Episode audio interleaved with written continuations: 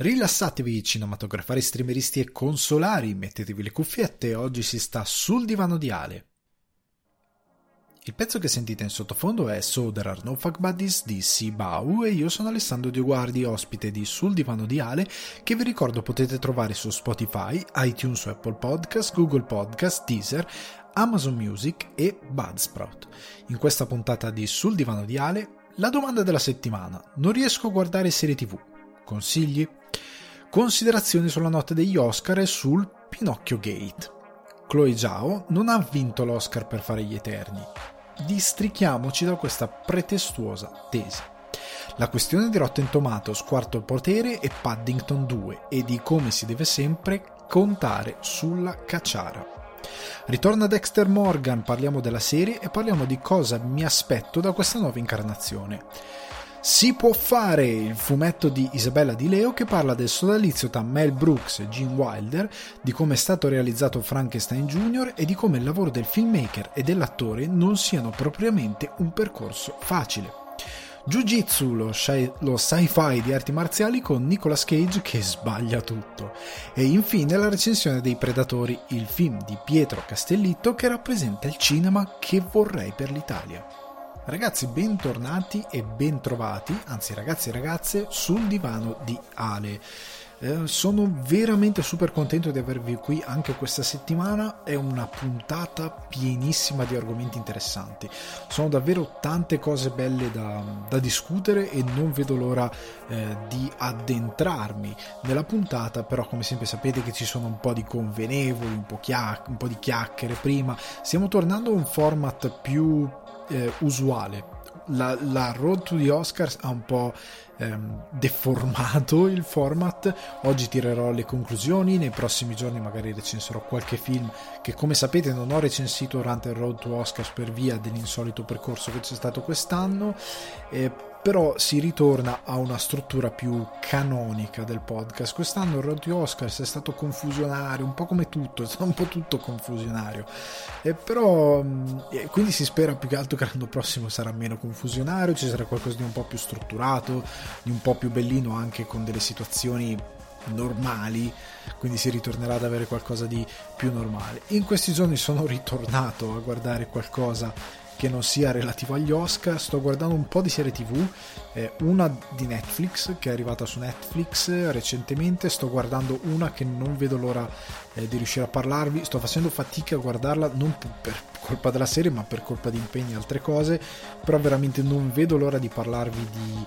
La serie si chiama Warrior, la trovate anche su Sky. Io sono completamente impazzito, mi, mi sta piacendo veramente tanto e non vedo l'ora di parlarvene un po' po' di più nel dettaglio. Sicuramente la porterò anche su Cinefax a livello di recensione perché mi sta. è proprio uno di quei casi televisivi particolari. Poi se ne parlerà perché c'è anche un, un bel, una bella domanda, appunto, come avete sentito in introduzione, relativa alle serie TV. Eh, però guardate, qua allora in Italia ho visto che sono stati riaperti i cinema. Riprendo questo argomento brevemente quindi se potete andare andateci perché siete fortunatissimi. Soprattutto per quanto riguarda Nomadland. Se non l'avete ancora visto guardatelo al cinema. Io non l'ho ancora visto. Però il buon Teo Yusufian di Cinefax mi ha detto guarda l'ho visto in sala parlando nel gruppo che abbiamo di redazione ha detto guardate io l'ho visto in sala e sono davvero contento di essere andato a vederlo in sala perché è uno di quei film che patisce la televisione può sembrare un discorso assurdo, però è così, nel senso che i film sono pensati per il cinema, non sono pensati per essere visti nella televisione.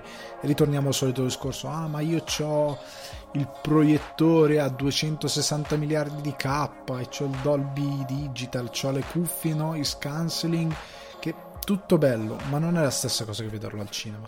Un filmmaker fa un lavoro per portare quel film in sala e a casa ce l'hai per forza depotenziato. È per forza di cose depotenziato. E alcuni film ti possono arrivare meno perché chi fa la regia ha determinate scelte eh, nel formato, determinate scelte nell'inquadrare e, e ci sono magari dettagli a schermo o scelte anche di fotografia che a casa non ti arrivano. Non è la stessa cosa, non hai lo stesso senso è un linguaggio per immagini e se tu le immagini non le vedi, non le vedi come sono eh, come vanno intese quella cosa lì ti arriverà di meno. Poi è ovvio che, no, che col passare del tempo perché ragazzi noi pensiamo che certe cose siano sempre esistite. Diciamo eh no ma allora perché ci sono i supporti fisici? Sì ma ragazzi il VHS è, cioè la visione a un video non è così anziana. Nel senso sì è, è, cioè, la stiamo dando per scontato ma non è così anziana. E fate conto che il VHS non è stato una vera fonte di fruizione del cinema perché vedevi tutto in uno schermo 4 terzi. Io mi ricordo l'eccitazione di mio padre quando comprò una versione, adesso non vorrei ricordarmi male, ma mi ricordo una versione di credo Balla coi lupi o di Forrest Gump su VHS che però era pensata per i televisori 16 noni e che quindi potevano o forse era pensata per dei televisori grandi che ti permettevano comunque di se la cassetta era stampata in modo tale da avere 16 noni a schermo di poterli vedere. Era una cosa di questo tipo perché altrimenti avevi diciamo il 4 terzi quindi avevi parti di schermo diciamo tagliate. Quindi quando arrivò il DVD fu, fu una rivoluzione perché lo vedevi esattamente come era al cinema e ora siamo abituati a questa cosa ma è piuttosto recente il cinema a casa è una cosa secondaria cioè nel senso che è una cosa che è nata dopo ma il cinema è nato per il cinema cioè, quando, sento, quando sento dire o leggo no, ma andare al cinema è una cosa per appassionati, no, è come inteso il, è come intesa l'esperienza, è così che è intesa, non è intesa per guardartelo a casa. Poi sì, te lo puoi guardare a casa, ma non è la stessa cosa. Cioè, è, è veramente. È, non è uguale. Non è proprio uguale. È un po' una distopia l'idea che che a qualcuno che un giorno si guarderà tutto a casa. Per me è una follia, è la stessa cosa per me di quando, non lo so, Woody Allen nel dormiglione si sveglia nel futuro e loro fanno sesso virtuale e lui, e lui sbrocca perché dice ma che cos'è questa cosa? Per quanto possa andare avanti la tecnologia, per quello che vuole, non sarà mai la stessa cosa. Cioè, capite, c'è una freddezza diversa che va a depotenziare l'opera, indubbiamente. E ve lo posso dire perché l'idea di andare a guardare eh, potrei dirvi Velluto Blu, potrei dirvi Elephant Man, potrei dirvi questi vari film di Lynch che sono riuscito a, a rivedere poi in sala, ma anche un film ingenuo come SOS Fantasmi che ho visto questo Natale in sala mi ha dato un senso diverso, soprattutto la scena finale dove poi lui canta e canta col pubblico e canta palesemente col pubblico del cinema. Quella cosa che è stata tenuta nel film al cinema è diverso, funziona quella cosa lì, no? Che a casa è un po', ah ok, questa cosa per il cinema, eh sì, come la stessa cosa vedere eh, La vita è meravigliosa, il, um, tutti insieme appassionatamente, La La Land, La La Land io l'ho visto due volte al cinema, perché mi era piaciuto il film, ma perché mi piaceva proprio l'estetica del film. È un'esperienza completamente diversa. Quindi, se potete andare a vedere Nomadland, contrariamente a me, che qua i, i, cinema in Irlanda verranno riaperti a giugno, si pensa, se non ricordo male, il 7 o il 10 giugno, quindi ce n'è ancora per un bel po'. Eh, cavolo, andate per favore, perché prima di tutto premiate un film e poi se ne parlerà bene e poi premiate anche voi stessi cioè potete davvero avere una quadratura io ve lo ripeto come si parla in un'altra puntata con un ragazzo che ha chiesto dei festival come esperienza non è la stessa cosa cioè vedere i film in sala su, sul, sul televisore è una delle cose che mi sta tediando più in assoluto della mia vita indipendentemente dal fatto di essere un, cin- un cinefilo o meno ma prendete anche i film d'azione eh, Godzilla vs Kong, qualsiasi cinecomics, vederlo in televisione sì, ok, te lo vedi comunque, ma quello che ti perdi di dettagli, eccetera, eccetera, anche il movimento dell'azione come può diventare stucchevole sulla televisione, lo schermo del cinema ha una sensazione diversa, è molto più imponente, riempie giustamente nel modo giusto lo schermo, anche Pacific Rim, io l'ho visto in sala, era stupendo in sala, stupendo non so chi l'ha visto in, in casa, a casa, cosa ha visto.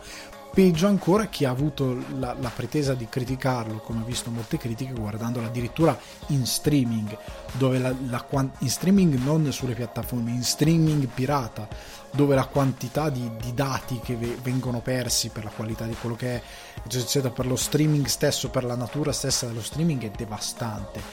Quindi immagino che capolavoro vi siete visti eh, piratandolo. Quindi ragazzi, se potete andare al cinema, andate al cinema, se hanno riaperto le sale da voi. Però veniamo, dai, veniamo alle, agli argomenti della settimana. Come dicevo prima, sono tanti, sono interessanti. Io cercherò di andare mega spedito ed essere super esaustivo. Eh, però sta, state con me, state con me. Partiamo dalla domanda della settimana che mi viene posta da Nicolò Mattiello. Eh, e mi scrive, vado subito a leggere il messaggio. Ciao Ale, ciao Nicolò. Parto con i complimenti per il podcast, ormai mi tieni compagnia fissa tra la cucina, pulizia eccetera. Ti ringrazio Nicolò, sei molto gentile. La mia domanda è più una richiesta di aiuto. Hai qualche consiglio per chi non riesce a guardare serie tv? Sistematicamente abbandono praticamente il 90% delle serie che inizio e mi metto a guardare un film o a leggere. Detto ciò, grazie per avermi convinto a guardare quella porcata che è zero, non era inteso, ti giuro che non era inteso, e grazie per tutti i podcast e le ore di compagnia. Allora, come dico io sempre, allora Nicolò grazie mille per i complimenti e quant'altro, però come dico io sempre, io non dico mai a nessuno non guardate questa cosa, io vi do la mia opinione e poi voi siete liberi di guardarla. Il fatto che ti abbia portato a guardarla mi preoccupa un po' e in parte magari risponde alla tua domanda, non lo so, e perché magari ti piace guardare la zozzeria per curiosità, non lo so, non lo so qual è il, il, il, la ragione, però mi dispiace averti costretto a questa esperienza. Parlando invece de, della tua domanda, che è molto eh, intelligente perché non è un problema tuo, cioè non devi essere costretto ad andare a un meeting e mettervi in cerchio e dire ciao sono Nicolò, non guardo serie tv, eh, tutti non mi vogliono bene perché parlano solo di quello. E per favore aiutatevi. Non c'è bisogno che vai in un gruppo di supporto. Eh, perché è una cosa abbastanza, non dico comune, perché c'è una larghissima parte di gente che vede le serie tv, però è una cosa che c'è e molte persone dicono magari no guarda io non ce la faccio a guardarmi una serie tv di 20 episodi di 12 episodi di 8 episodi quello che è perché quegli 8 episodi sono almeno 5-6 film che avrei potuto guardare o quello che è a secondo del minutaggio scelto dalle serie tv e che da una parte per me è una follia. Per me è una follia perché come amante del linguaggio per immagini la, denigrare la serie, la serie tv o la televisione come mezzo è veramente ehm, ingenuo. Ecco, volevo dire stupido, ma è sbagliato. È ingenuo perché è un mezzo come un altro. Lo aveva capito infatti David Lynch negli anni 90 quando gli dissero Twin Peaks, anni, fine anni 80, poi è uscita negli anni 90, però gli dissero Twin Peaks e lui disse ai produttori ma scusate, possiamo girare con una dignità? Lui pre- pretese mezzi all'altezza ed è per quello che cambiò la serialità, sia per la scrittura ma anche per il modo di fare televisione. Cioè lui pretendeva che ci fossero dei mezzi decenti perché lui stesso nelle interviste dice scusate più che altro anche nella sua biografia dice io andai lì dicendo ma scusate ma non è perché televisione allora dobbiamo ovviamente lui non ha detto così però reneferrettizzarci e quindi fare le cose appena di segugio. Dobbiamo comunque dare una dignità a quello che stiamo facendo. Quindi scriviamo bene, giriamo bene, mettiamo in scena bene. È un altro mezzo, però a, a, che in quanto eh, privo delle, delle, dei grossi mezzi del cinema, comunque dotato di altre peculiarità che ne cambiano lo storytelling ci può dare altre, altre possibilità e lui parla sempre questo concetto solo di continuing story, cioè una storia che va avanti perché poi l'hanno capito venta- tutti vent'anni dopo, anche grossi registi, i grossi registi, che in televisione hai più spazio, puoi fare quello che il cinema non ti fa fare.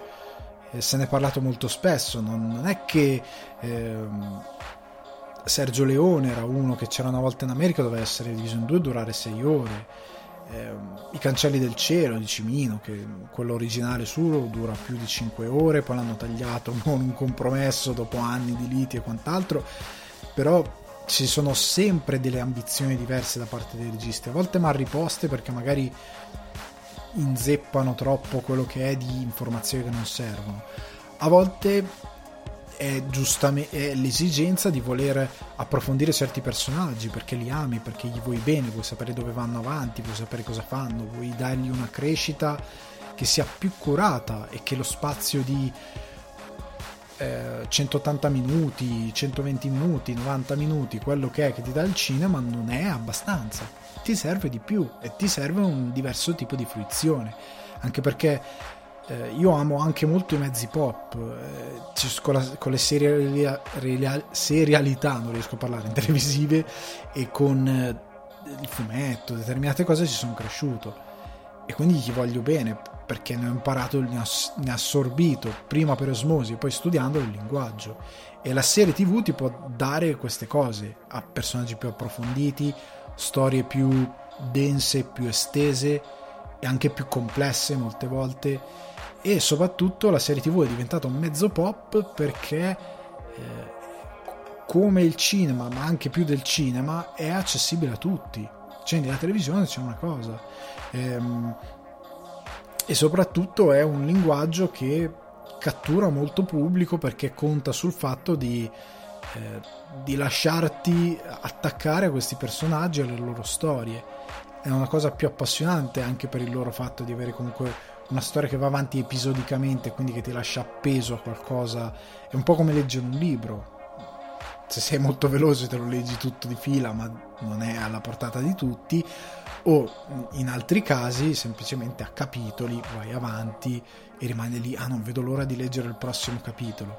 Io sono sempre stato contro questa cosa di denigrare i mezzi. Eh, però questo non mi sembra il tuo caso. Tu sem- semplicemente fai fatica a fruire della serialità eh, televisiva. Quello che ti posso dire è chiediti che cosa ti piace e chiediti cosa la, la parte tipo Kennedy, cosa, cosa la serialità può fare per te, non cosa puoi fare tu per la serialità. Ho invertito un po' la cosa però per farla calzare nel tuo caso. Però sta di fatto che eh, la serie tv cosa ti può dare a te come spettatore? E da quel punto vai a vedere cosa puoi puoi fruire e ti, ti, do degli esempi per darti anche un'idea e anche a tutti gli altri che magari hanno stesso, eh, la stessa cosa. La serie TV ti può offrire qualcosa di limitato, cioè quindi l'ambizione che si diceva prima. Io voglio raccontare una storia, la storia è grande, non mi possono servire due ore e mezza, tre ore, me ne servono nove, me ne servono dieci e quindi devo fare per forza una serie televisiva di 8, 9, 10, 12, 13 episodi, quello che è, da X 40, 50, un'ora, 60 minuti, quello che è l'uno. Puoi fare così. E allora in quel caso lì, se vuoi una serie limitata che eh, ti intrattenga con una storia che sai che ha un inizio e una fine, e così è, così rimane, ok? Ci sono. C'è Chernobyl, bellissima di HBO, molto pesante, molto pungente, ci può stare eh, Watchmen, se magari sei interessato a eh, supereroe, la decadenza del supereroe, però qualcosa di un attimino più denso, Watchmen è una cosa buona. Tra l'altro ci sono dei riferimenti al fumetto di Alan Moore, alla storia di Alan Moore, perché l'autore lo ha scritto come una sorta di continuazione, è una sorta di seguito non ufficiale. Ma sta di fatto che anche se non hai visto il fumetto, secondo me te la puoi godere. Devi stare attento a quello che, che, che succede, che dicono, però te la puoi godere. Eh, la regina degli scacchi è una discreta serie. Eh, ha secondo me delle cose da animare, però è una, una serie che inizia, ha un inizio e una fine, ha un arco eh, narrativo.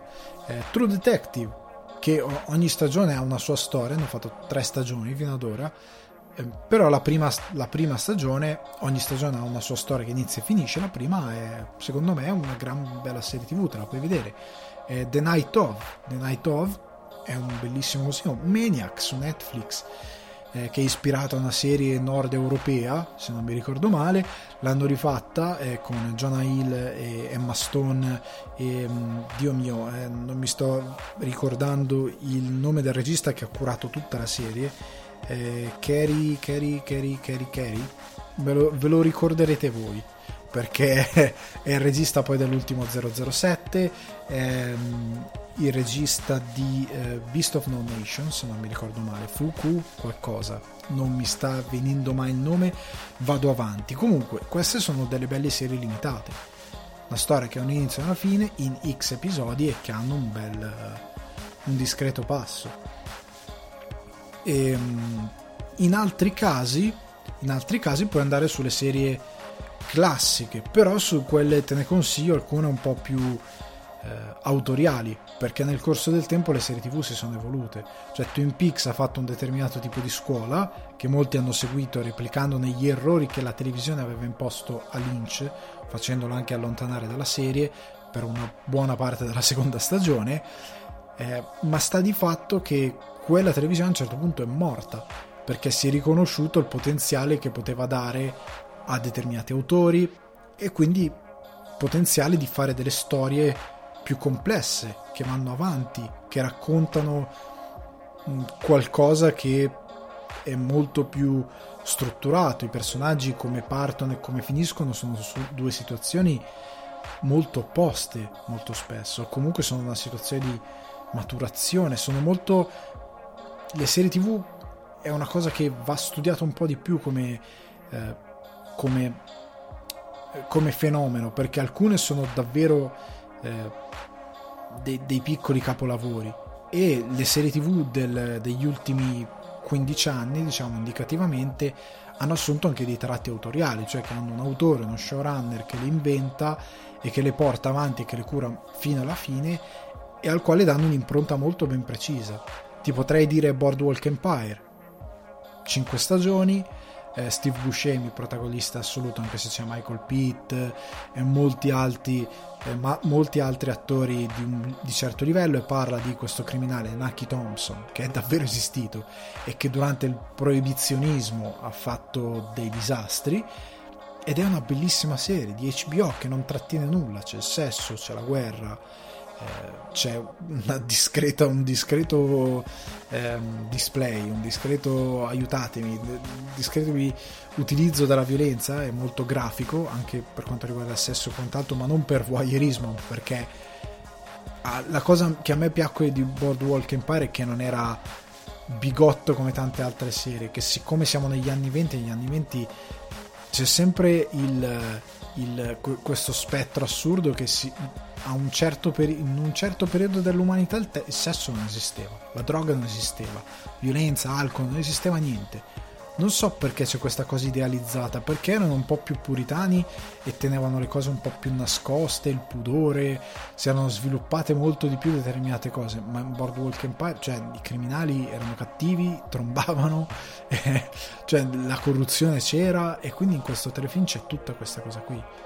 Eh, ti potrei consigliare Sons of Anarchy, eh, motociclisti, criminali, eh, sono sette stagioni, però fai conto, ecco, sia Boardwalk Empire, tutte queste serie che ti consiglierò sono tutte da 12 episodi massimo a stagione, cioè nessuna di queste è la classica serie tv da 20 episodi, perché quello posso capire che per te possa essere un accollo stare dietro una cosa per 20 episodi.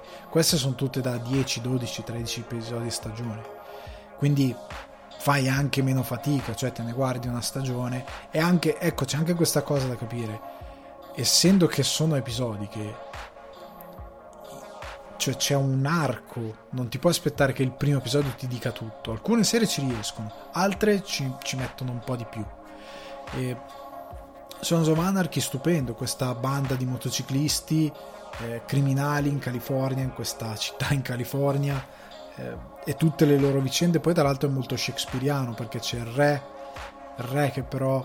Eh, una sorta di re usurpatore, tra virgolette, perché prima c'era un altro re che era il padre del protagonista, la regina è la madre del protagonista, poi c'è Ron Perman, eh, c'è lui Jack Steller, il protagonista, è interpretato da Charlie Hannam, ecco sì, Charlie Hannam, corretto, che a me è preso un sacco, è pieno di attori eh, molto fighi, c'è Taylor Sheridan che fa una parte e per più di una stagione e quindi te lo posso consigliare, molto, è uno di quei telefilm che non è diventato super popolare, anche perché io mi ricordo che in Italia Ale distribuito benissimo. La prima stagione andò su Sky, se non mi ricordo male, su, eh, c'era un canale che adesso non mi sto ricordando che mandava tutta questa roba Quel canale a un certo punto non so cosa è successo, la seconda stagione è arrivata non so quanti mesi dopo, a un certo punto iniziarono a distribuirla a caso su cielo, in terza serata, però eh, quella era un'epoca in cui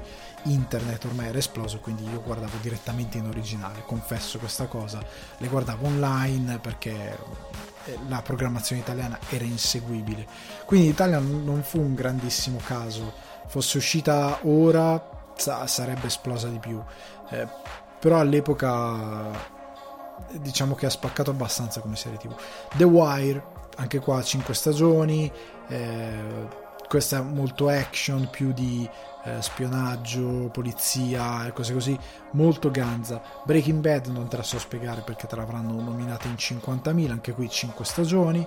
Eh, contestualmente ti potrei consigliare Better Call Saul anche eh, adesso deve uscire la sesta stagione Mr. Robot, Mr. Robot è proprio autoriale, c'è un'idea di un autore dall'inizio alla fine che si studia inquadrature, si studia eh, le sensazioni che vuole dare questa serie, è una serie veramente originale e molto figa su questo hacker che si mette a contrastare questa Evil Corp, che in verità è semplicemente una, una compagnia che non si chiama Evil Corp ma la chiama lui così, è molto, molto ganza.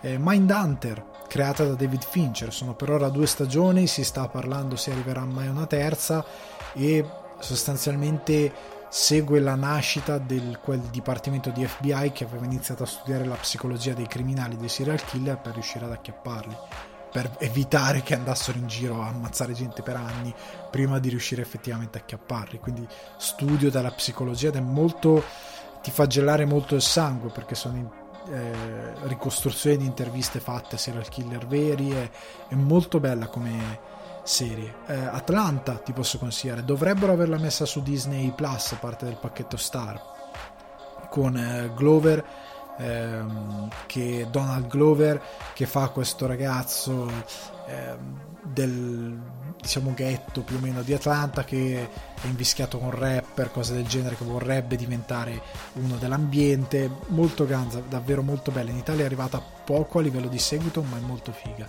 Sherlock, che sono quattro stagioni, ma sono in totale 13 episodi. E sono i romanzi di Conan Doyle rivisitati in chiave moderna. Magari ti può interessare una cosa del genere. E infine Bojack Horseman animata, probabilmente la conoscerai, sono sei stagioni, anche qui ogni stagione sono circa 12 episodi.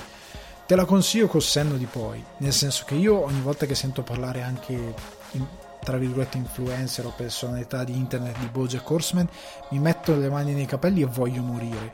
E voglio morire perché la trattano sempre, sento sempre dire questa vaccata, ma la prima stagione non è un granché, poi dalla seconda decolla. Non è vero, cioè, già dalla prima stagione si vanno a tessere tutte quelle che sono le trame della continuity di Bojack Horseman, di quello che è poi tutta la narrativa. La prima stagione getta molte basi, ma già ridi.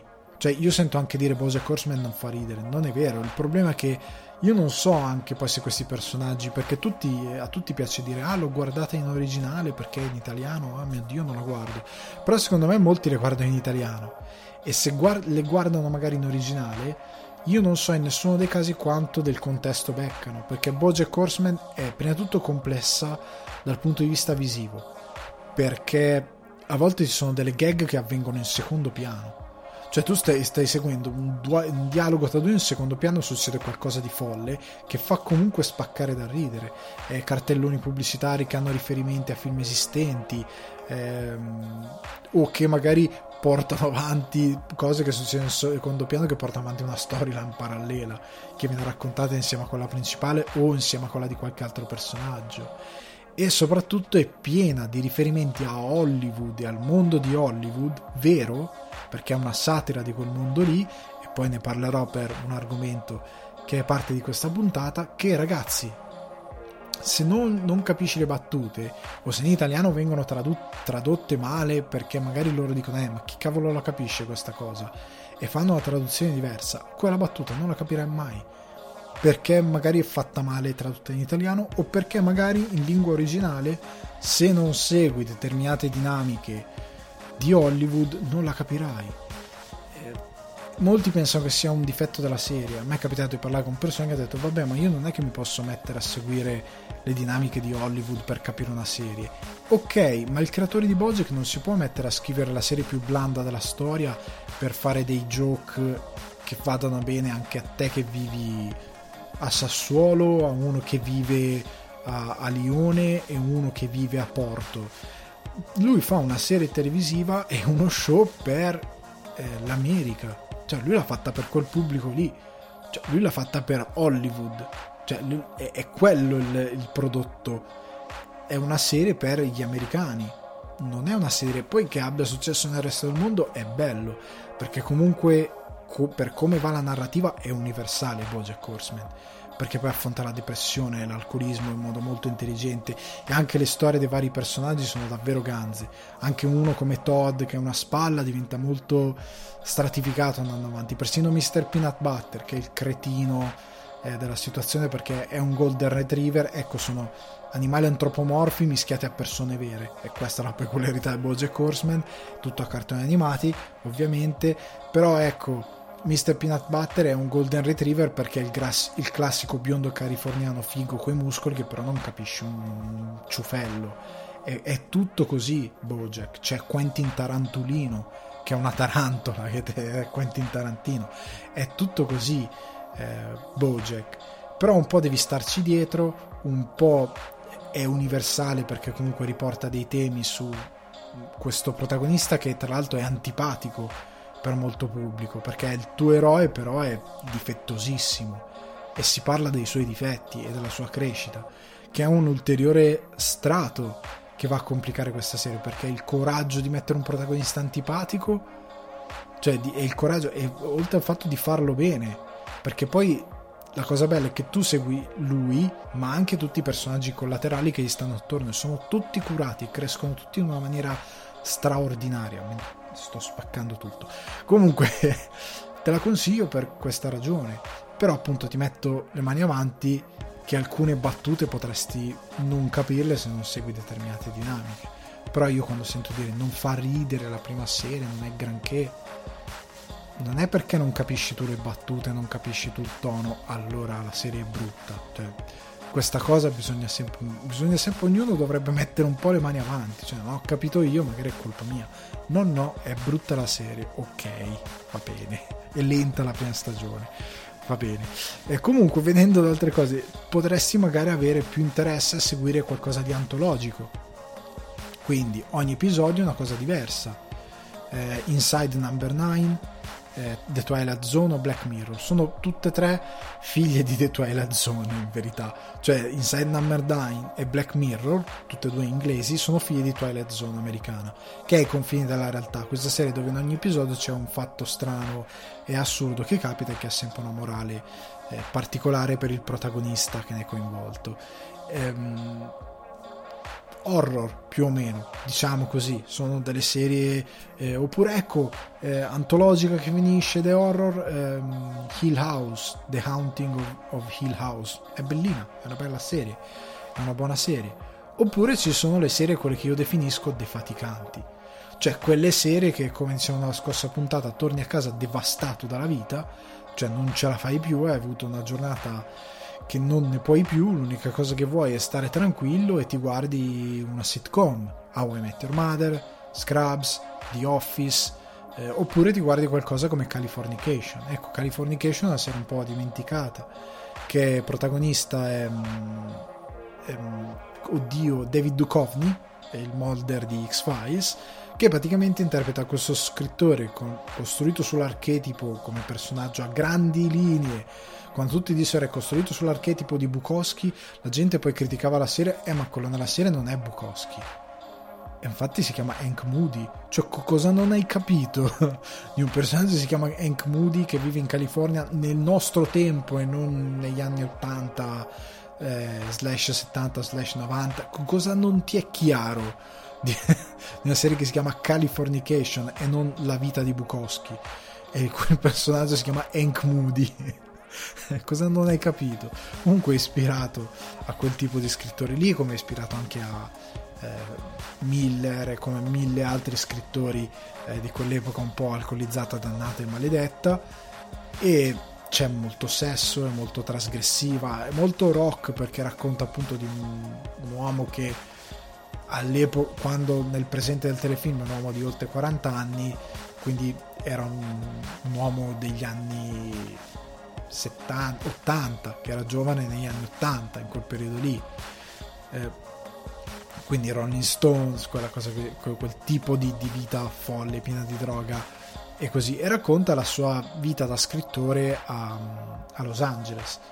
Ed è molto ganza. Eh, peccato per l'ultima stagione che finisce un po' in cacciare, un po' per la penultima, eh, però è una bella serie, cioè è molto defaticante, molto bella, le prime stagioni sono fantastiche.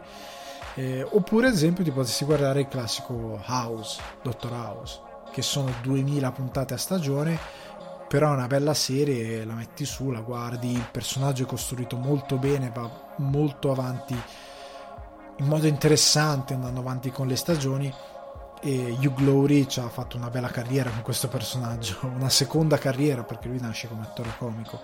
Ed è appunto una di quelle serie defaticanti perché eh, la guardi, sono tante stagioni però nel senso eh, non è super impegnativo, non è un Chernobyl, non è Watchmen, non è eh, True Detective, non è Mindhunter, sono serie meno complicate, un po' diciamo tra virgolette vecchio stampo per, molto, per molte cose. Ripeto, il mio consiglio è cerca di capire cosa vuoi tu da un intrattenimento. Guarda caso tutto quello che ti ho considerato è roba tra virgolette di genere, eh, crime, thriller, eh, c'è Chernobyl che è un diciamo semi biopic ehm, o c'è un qualcosa di horror eh, che sono Inside Number 9, The Twilight Zone Black Mirror e poi c'è commedia, sitcom eccetera eccetera, Californication che possiamo definirlo drama ma non è propriamente un drama eh, non ti consiglio appunto i drama perché io ritengo, opinione molto personale, che i drama non funzionano sempre. Cioè ogni volta che io ci sono delle serie tv dalle quali sto eh, alla larga, che vorrei recuperare, che però so già che mi deluderanno, perché alcune mi hanno già deluso. Eh, potrei parlare di Normal People, Normal People che ha vinto dei premi, di... Um, oddio, ehm, lui è un regista molto famoso e ha fatto anche dei bei film. Ehm, oddio come si chiama? Lui è Lenny Abramson. Lenny Abramson lo sono andato a cercare al volo eh, che ha fatto diretto The Room eh, è, un, è, un, buon regista Adam and Paul eh, Frank eh, è un buon regista. Per me questa ehm, la devo finire di vedere però è una di quelle serie che non funziona davvero fino in fondo cioè io credo che certi eh, certi tipi di serie tv non, non, non, calzino effettivamente bene a quello che è lo spazio di una serie. Cioè, secondo me a volte sono un po'... è troppo, cioè faccio fatica a vedere una serie di questo tipo. Cioè a un certo punto soffro proprio nel guardarla. Per quanto possa essere interessante, anche Guadagnino ha fatto la sua serie vorrei vederla ma non sono sicuro. Perché un conto è un film un conto è una serie dove magari per 12 episodi ti devi cacciare un determinato tipo di racconto e non ti va magari.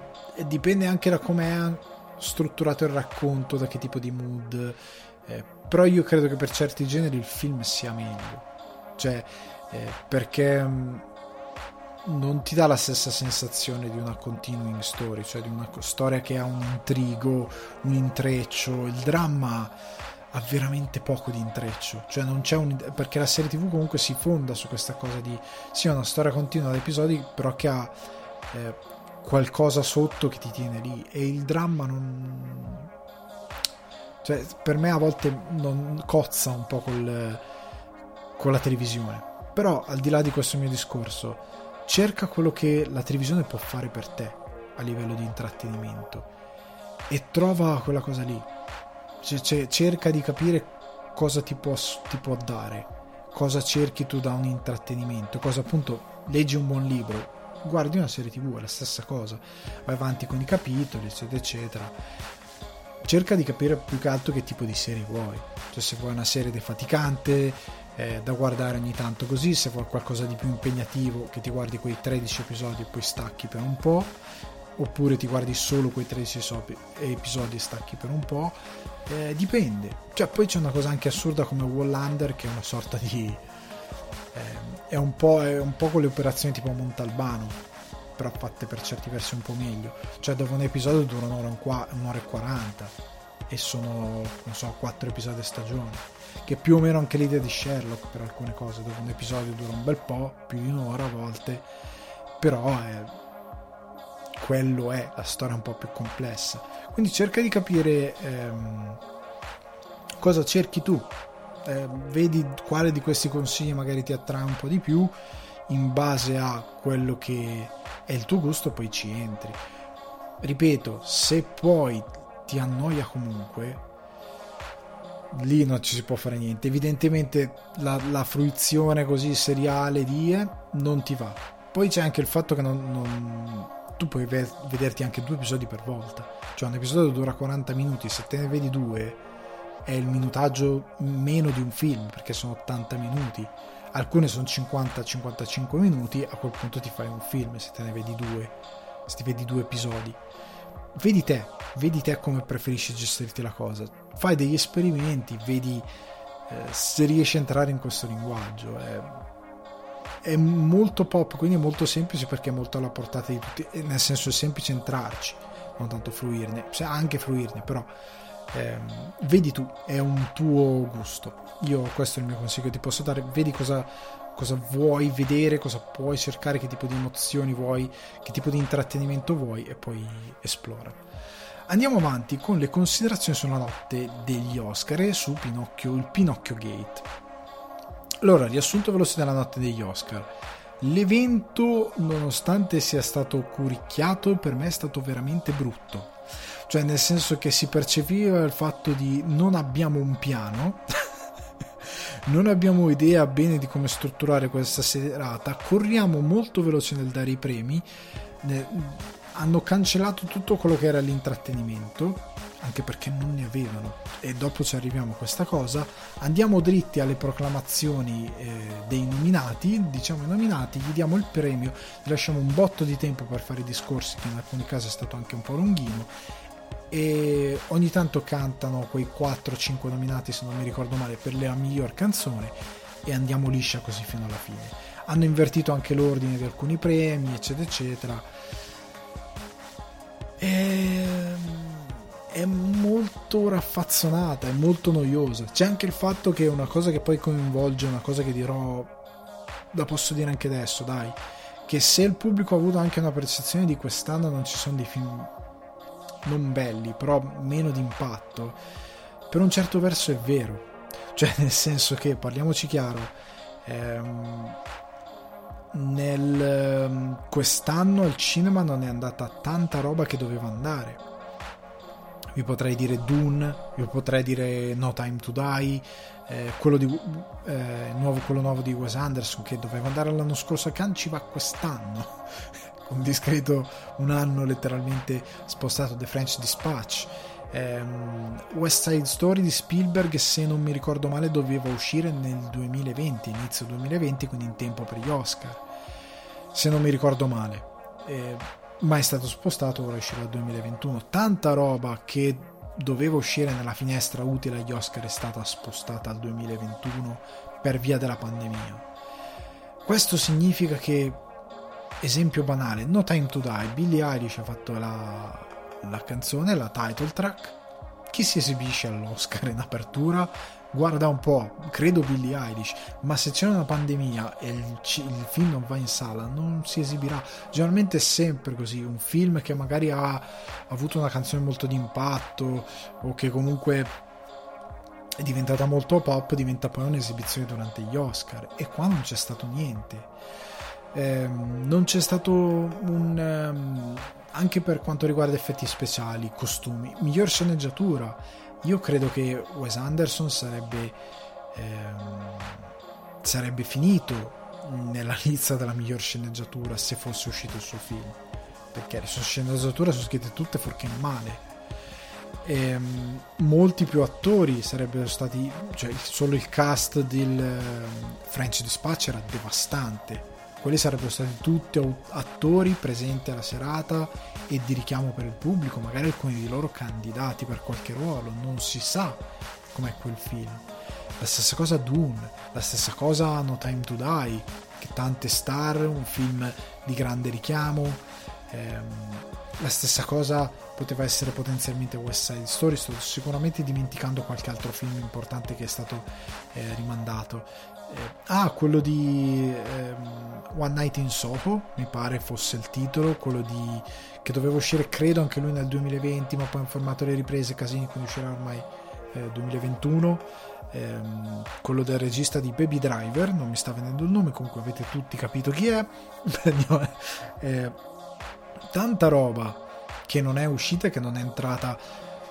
C'è cioè, questo discorso è innegabile però io non voglio essere ingenuo e non voglio dare anche voi un'opinione ingenua sì è vero gli Oscar negli ultimi anni hanno cercato di ripulire quella che è la loro selezione per dire ok non selezioniamo solo bomboni cioè nel senso non mettiamo solo roba palesemente di grosso richiamo palesemente nostra ma cerchiamo di aprire quella che è la nostra visione di quello che è questo, questo premio, di quello che è questo premio.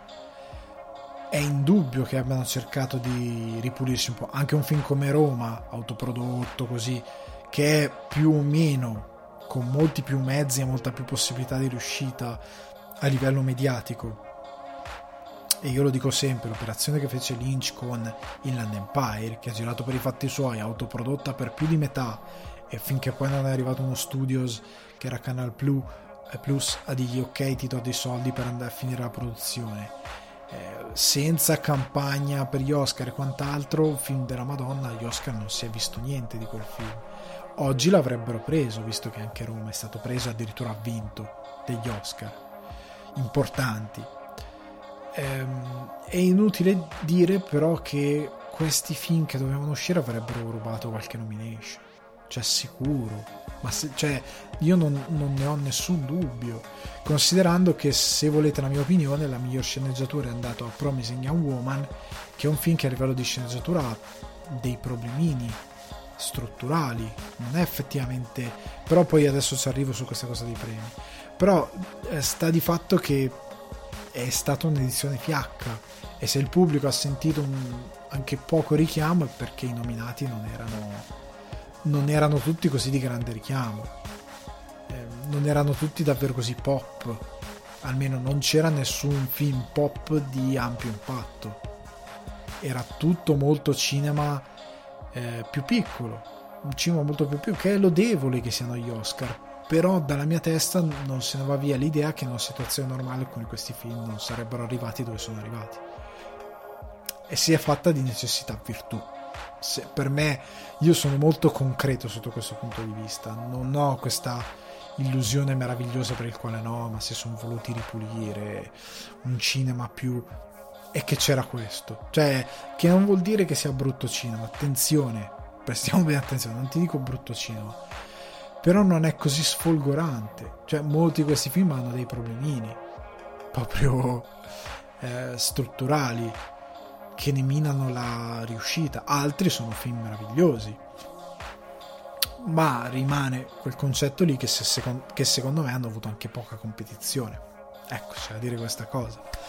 Però andiamo avanti, la serata ha avuto un'immemoria orribile con questa cosa che andava velocissimo però rallentava perché la spiegazione degli Oscar è stata eh ma noi abbiamo scelto una canzone e quella doveva essere, il montaggio doveva filare dentro quella. E purtroppo anche prima del covid sono venuti a mancare un sacco di personaggi eh, molto molto molto importanti.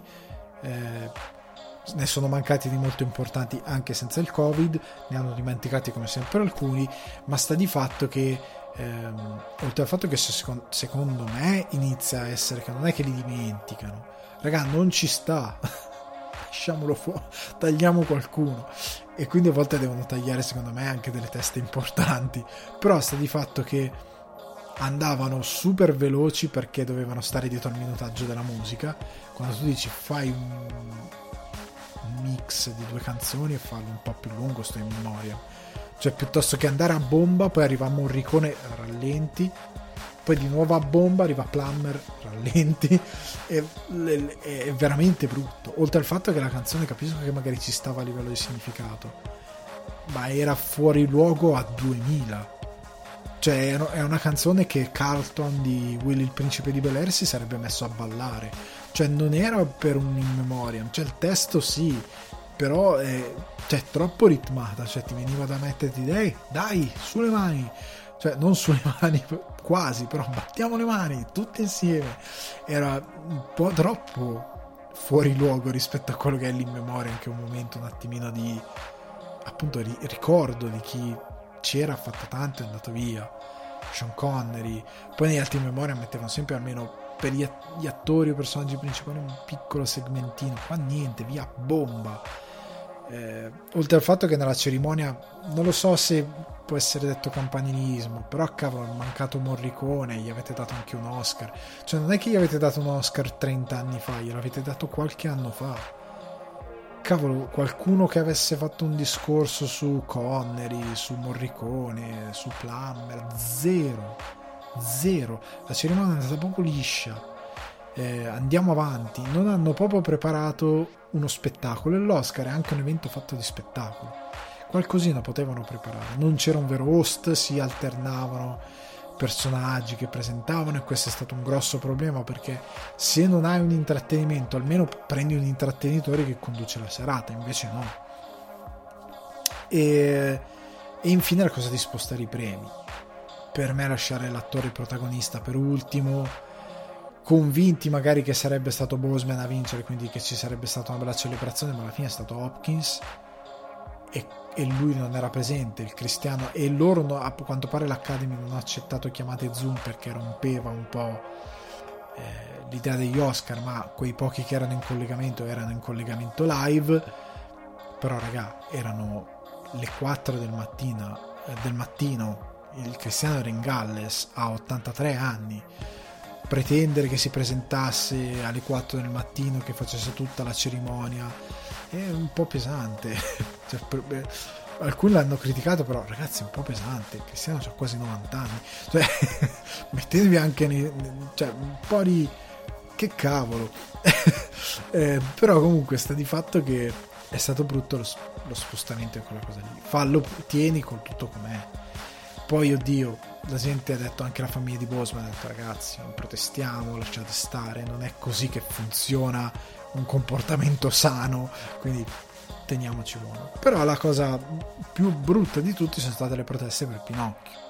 E ora entriamo in questa cosa, perché Pinocchio ha vinto il premio per i migliori costumi e, e, e la gente è impazzita. In particolare su Sky c'è stato un critico che rispetto enormemente che ha parlato di sbottando, di politicamente corretto, quando in verità non c'entra niente. E da un critico così eh, stimato io mi aspettavo tutto fuorché quel ragionamento lì così populista e così stupido e così che parla così tanto alla pancia delle persone dell'ascoltatore peggiore.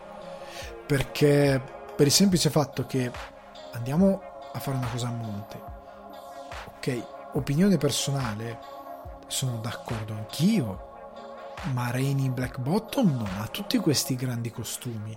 Saranno 8 attori, massimo 10 in scena, tutti in un paio di location.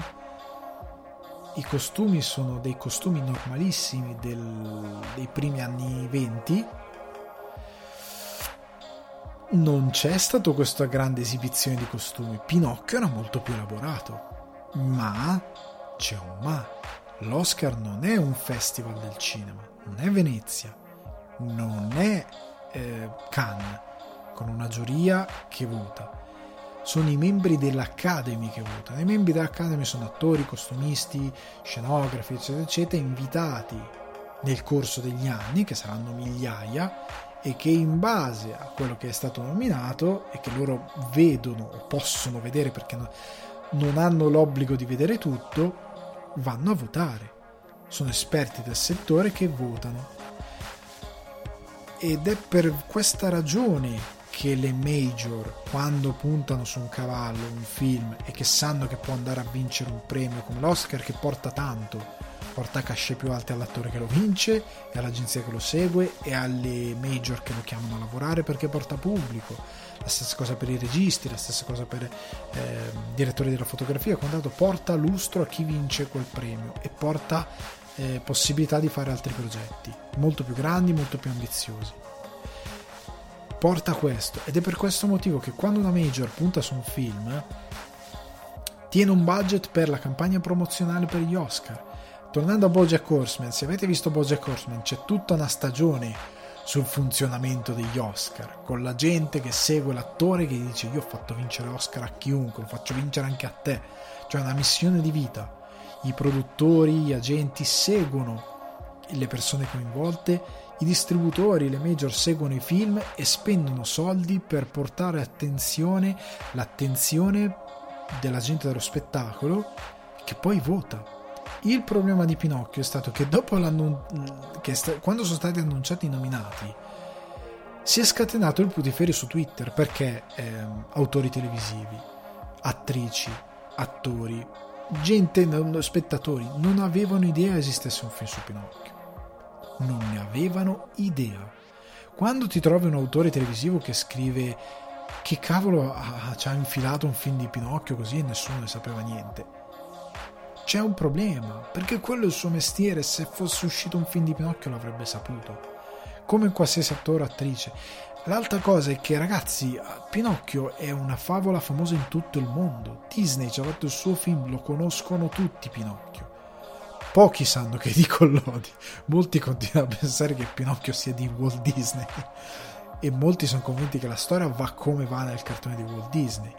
Tant'è che i pochi che l'hanno visto hanno detto: Ah, ma perché succede questa cosa? Non è così la storia. No, no, è così la storia. Sei tu che sei sbagliata, cioè che la conosci sbagliata. Però sta di fatto che è veramente una cosa che non va neanche venduta troppo perché la conoscono tutti. Ok? Tant'è che tutti stanno già parlando di quello del Toro e quello della Disney che fa il live action con Tom Hanks. Nessuno sapeva di questo film. E andiamo un po' ad esplorare eh, questa, questa cosa, perché comunque c'è da dire che ne sapeva talmente poco nessuno che il film è stato candidato dei premi perché eh, nella categoria costume designer eh, no scusate ehm, Hollywood Makeup Artist and Hairstyle Guild e nella Costume Designer Guild, ehm, quindi professionisti del settore, ehm, il film di Garrone è stato candidato a miglior costumi sci-fi fantasy e come Best Special Makeup Effects. E nel primo caso ha perso contro Mulan, contro i miglior costumi sci-fi fantasy, che è una ok, Mulan va bene. Nel secondo invece ha, ehm, credo abbia vinto il premio per eh, Make Up Effect, o forse lo ha, no, no, ha vinto il premio. Però in un'altra ehm, ai BAFTA, ai BAFTA ha perso sempre in favore di Marenis Backbottom. Ok? e per il miglior eh, trucco parrucco perché per i costumi non era neanche candidato ai BAFTA se non vado errato eh, sta di fatto però che il problema è stato appunto che non conosceva nessuno e in un premio che come ho detto vive di popolarità e di marketing di uno studio che, di una major che si deve investire per promuovere il proprio film con i membri del, del, dello spettacolo e gli addetti ai lavori questo film non ha fatto niente perché io ve l'avevo già detto, io ad agosto avevo visto il film, quindi sapete già che è uscito ad agosto 2020 qua in Irlanda e Inghilterra. Eh, Inghilterra è un mercato importantissimo, cioè, però Irlanda un po' meno, però Inghilterra è un mercato importantissimo. È uscito ad agosto piuttosto che a dicembre 2019, è uscito ad agosto 2020 e io ve lo dissi, il film è bellissimo, perché non l'hanno fatto uscire a Natale? Di cosa avevano paura? Di cazzo? Io l'avevo già detta questa cosa, è una mossa folle. Anche perché d'estate fai uscire blockbuster, non fai uscire Pinocchio. Fai uscire blockbuster. a Natale fai uscire questi film, ok? Eh, ma veniamo, andiamo con ordine, perché il film è uscito nel 2019, dicembre 2019, nelle serie italiane, dove comunque c'era Star Wars, che era uno dei grossi competitor, ok? C'era comunque, non è che non c'era, c'era comunque. Però il film di Garrone ha incassato 15 milioni di euro, è stato il suo maggiore incasso dopo Gomorra all'estero, come abbiamo detto, Irlanda UK è arrivato il 14 agosto 2020 in piena pandemia, con i cinema chiusi o con cinema qua erano aperti ma a capacità limitata, disastro.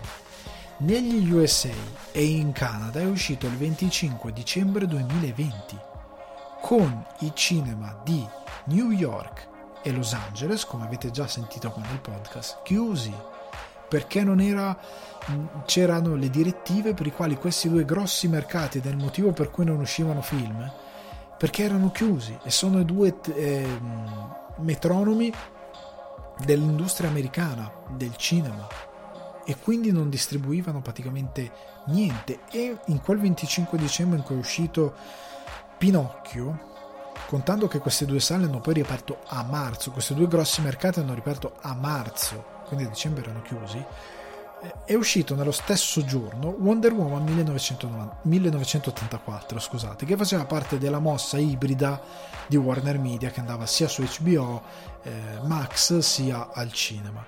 E all'apertura, quindi all'opening, weekend di opening, Wonder Woman ha incassato 16,7 milioni, che è stato un risultato ok per quello che era ed è andato in 2151 sale. Pinocchio è andato in 786 sale e ha incassato nell'opening 272 mila dollari. È pochissimo. La stessa cosa, eh, contando l'incasso totale delle settimane in cui sono stati entrambi, sono stati entrambi 17 settimane dal 25 dicembre Wonder Woman ha chiuso a 46 milioni e 4, Pinocchio a 1 milione e 8, a 1 milione e 8, è pochissimo. Vuol dire che nessuno sapeva che questo film era in sala, come poi è stato confermato dalle reazioni su Twitter. Non è possibile, no, non è fattibile questa cosa qui, è molto ridicola anche qui in Irlanda. Io sono venuto a scoprire per caso che Pinocchio era al cinema. Non c'è stata campagna pubblicitaria non c'è stata niente. E ripeto un film che si vende da solo ma lo devi comunicare alla gente che c'è il film in sala. Non ti puoi poi lamentare del politicamente corretto perché tu il film non l'hai spinto. Ed è assurdo che negli Stati Uniti il film incassa 1 milione e 8 in 786 sale e in Italia, che è un paese infinitamente più piccolo, incassa 15 milioni. E questa cosa è avvenuta un po' per la pandemia, però come abbiamo visto da Wonder Woman si poteva evitare e si poteva incassare un po' di più. Non dico 46 milioni, ma scofanare i 10 milioni si poteva fare e farlo conoscere un po' di più, considerando che poi quelli che l'hanno recensito, il The Guardian o qualche altro nel mondo, ne ha parlato benissimo, benissimo, perché io di recensioni americane ne ho viste pochine, però eh, chi ne ha parlato ne ha parlato molto bene, cioè è piaciuto a tutti il film, e anche questo è l'assurdo. Eh, sta di fatto però che questo andava fatto uscire a dicembre 2019 perché se io sono andato a vedere cosa c'era in sala a dicembre 2019 negli Stati Uniti c'era Star Wars ok che c'era anche in Italia c'era 1917 tu a Natale cosa fai? Cioè, perché è uscito inizio dicembre, mi pare 1917. Tu a Natale porti tuo figlio di 4 anni a vedere un film di guerra dove si fanno esplodere le 20 ora. È chiaro. comunque nel mese di Natale, sì, il 20 viene fuori Star Wars, ma prima andrai a vedere Pinocchio, film per bambini, ci porti due figli, ci fai tu, è bello, lo vediamo tutti insieme. L'altro film era Cats, che era chiaro dal trailer sarebbe stata una vaccata astronomica è, come ha detto Seth Rogen, il fatto che mi sia piaciuto vedere adulti vestiti da gatto al cinema non significa che mi possa piacere vederlo al cinema e non significa che funziona al cinema. Era un'idea terribile ed era chiaro avrebbe fatto schifo. Era molto chiaro fin dal trailer. Perché? L'altro film che è diretto concorrente, in questo caso di Pinocchio, perché era per i più piccoli, era Playmobil The Movie, che abbiamo visto tutti, un po' come Lego The Movie, o forse no. non, non, film inesistente a livello di pubblico, non è stato non è arrivato granché al pubblico. La stessa, l'altro film era, credo, Jumanji, The Next Level, che è andato molto bene, però vabbè, era già lanciato, ma sta di fatto che lì Pinocchio ci poteva stare. E spinto come andava spinto, andava bene. Poteva avere un seguito di nome, ma come al solito noi giochiamo solo in casa. Noi all'estero ci facciamo mettere in piedi in testa da qualsiasi cosa. E questa cosa è inaccettabile, offensiva secondo me per il lavoro di Garrone. Cioè un artista che ha creato un film così bello, così ben fatto, che non ottiene niente. E poi, un piccolo sassolino che mi devo togliere dalla scarpa, credo di averla già detto questa cosa, però non ne posso più di sentire è brutto, era meglio quello di Comincini, che non è vero ragazzi, cioè non è oggettivamente vero. Cioè, ma l'avete riguardato? Lasciate stare il vostro ricordo che l'avete intravisto una volta alla televisione, perché io li conosco i commentatori di Facebook. Il, sono nella Matrix, io so come arrivano alcuni commenti. Non è vero Ragazzi, non è vero, facciamo le persone serie. Non è per denigrare il lavoro di Comicini, ci mancherebbe altro. È passato del tempo e anche tanto. Quel film non è migliore. Oltre al fatto che era un film per la televisione. Quello di Garrone è un grandissimo bel film che dà una bella dignità a questo personaggio e che ha una bella storia. Poi posso capire che, ecco, forse una cosa che manca a questo Pinocchio è ehm, il lato un po' più magico, un po' più celebrativo della storia. Cioè, in alcuni casi è un po' troppo ruvido. Ecco, se gli posso fare una critica. Cioè, in alcuni casi devi metterci un po' di magia. Ci, ci voleva un attimino un po' più di cuore. Aveva un po' poco cuore. Però non è un brutto film. Cioè, brutti film sono. Cioè, cazzo, è un brutto film. Cazzo, è veramente un brutto film. Pinocchio no. Pinocchio è un bel film per famiglie, fatto bene, che dà una bella eh, dimensione a Collodi, al romanzo di Collodi. Io non ho capito perché non ci si è puntato su questo film, di cosa ci siamo spaventati, abbiamo voluto risparmiare soldi, perché questo è il punto, si è voluto giocare tranquillo, fare il compitino di vabbè lo mandiamo così sta negli Oscar, cioè è stata quella la discriminante, cioè è stata quello il pensiero di dire vabbè lo mandiamo così può entrare in lizza per gli Oscar e tutto qui. Cioè, eh, se è stata quella la mossa, è stata veramente mal riposta perché, raga, non si fa una bella pubblicità se poi nessuno sa. Ah, ma c'era un film su Pinocchio. E va male, va molto male. Considerando che ora uscirà quello del Toro, che seppellirà quello di Garrone, perché probabilmente nessuno farà più caso a quel film, e ormai è troppo tardi. Per una volta che avevamo giocato d'anticipo sui lavori di qualcun altro, perché poi arriva anche quello della Disney abbiamo giocato d'anticipo e si poteva creare un bel caso, si poteva dare a Garrone una bella visibilità a livello internazionale e si poteva fare una figura internazionale bella anche a livello di cinema, puff, buttata via. E questa cosa è veramente un peccato. L'altra cosa che dico degli Oscar, come detto in apertura, riguarda Chloe Zhao, che ha vinto l'Oscar per Nomadland, perché sto continuando a sentire questa cosa assurda online cioè, eh, ma vedi, eh, lei siccome vince l'Oscar poi va a fare gli Eterni. Cosa vuol dire che una che vince l'Oscar poi la chiamano a fare gli Eterni? Non ne posso più di sentire questa cosa. La Marvel si è andata a prendere Chloe Zhao per fare gli Eterni. Non ne posso più di sentire questa cosa perché è proprio sbagliata a livello anche logico. Nel senso che gli Eterni deve uscire ora, nel 2021 mi pare proprio No, Madeleine sta uscendo adesso, sia al cinema che esce proprio oggi 30 eh, aprile, mentre sto registrando, su Disney Plus. Quando, quando è successo, lei è stata scelta dalla Marvel in quanto regista che stava andando a vincere, che aveva vinto Venezia e poi stava andando a vincere gli Oscar e loro hanno girato tutto in 20-25 minuti. No, sappiamo benissimo che eh, la Marvel ha messo in produzione almeno ha annunciato che gli Eterni erano in sviluppo nel 2018 e ha iniziato le riprese a luglio 2019 abbiamo visto anche il, il, l'evento della Disney dove annunciavano il cast eccetera eccetera le riprese di, Do, di Nomadland stavo per dire Domand Domandland è un posto dove si fanno solo domande. Nessuno si chiarisce mai perché rispondono a domande con domande. Comunque Nomadland sono iniziate nell'autunno del 2018 ed è arrivato a Venezia il settembre 2020 quindi autunno 2018, luglio 2019. La, la Joe ha detto che sono stati girati quasi back to back, cioè ha finito uno e iniziato l'altro. Tant'è che se non fosse stato per la pandemia sarebbe uscito prima gli Eterni, perché a livello di produzione la Marvel macina ha le risorse, mentre Nomadland, che se l'è prodotto e montato la Jao stessa, e fare, deve fare tutto lei. È comunque un team molto più ristretto con delle possibilità diverse.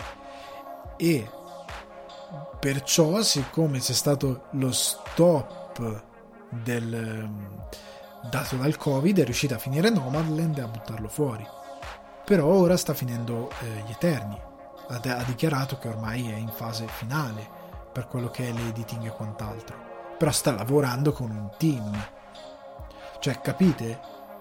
Cioè, è una follia questa cosa oltre al fatto che lei ha detto chiaramente nelle interviste che lei andò a cercare la Marvel qualche anno fa. Lei si presentò alla Marvel dicendo voglio lavorare con voi.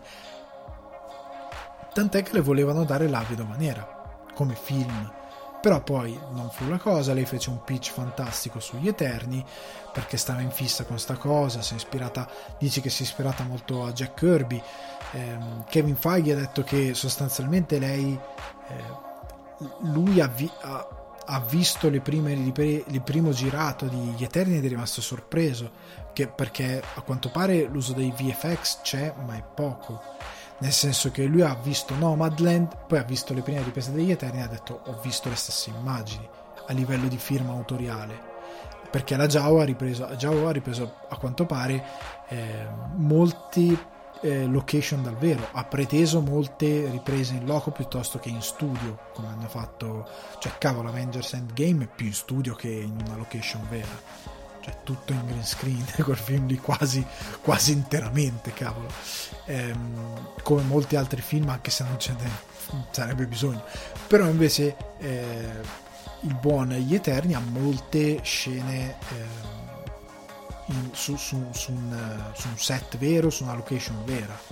E la Java ha preteso questa cosa e Feige è rimasto sorpreso perché ha detto cavolo, certi shot di Nomadland sono negli Eterni riproposti con lo stesso stile, però per un cinecomics è meraviglioso perché non ci sono VFX e la, quello che vedi di bello sullo schermo è tanto.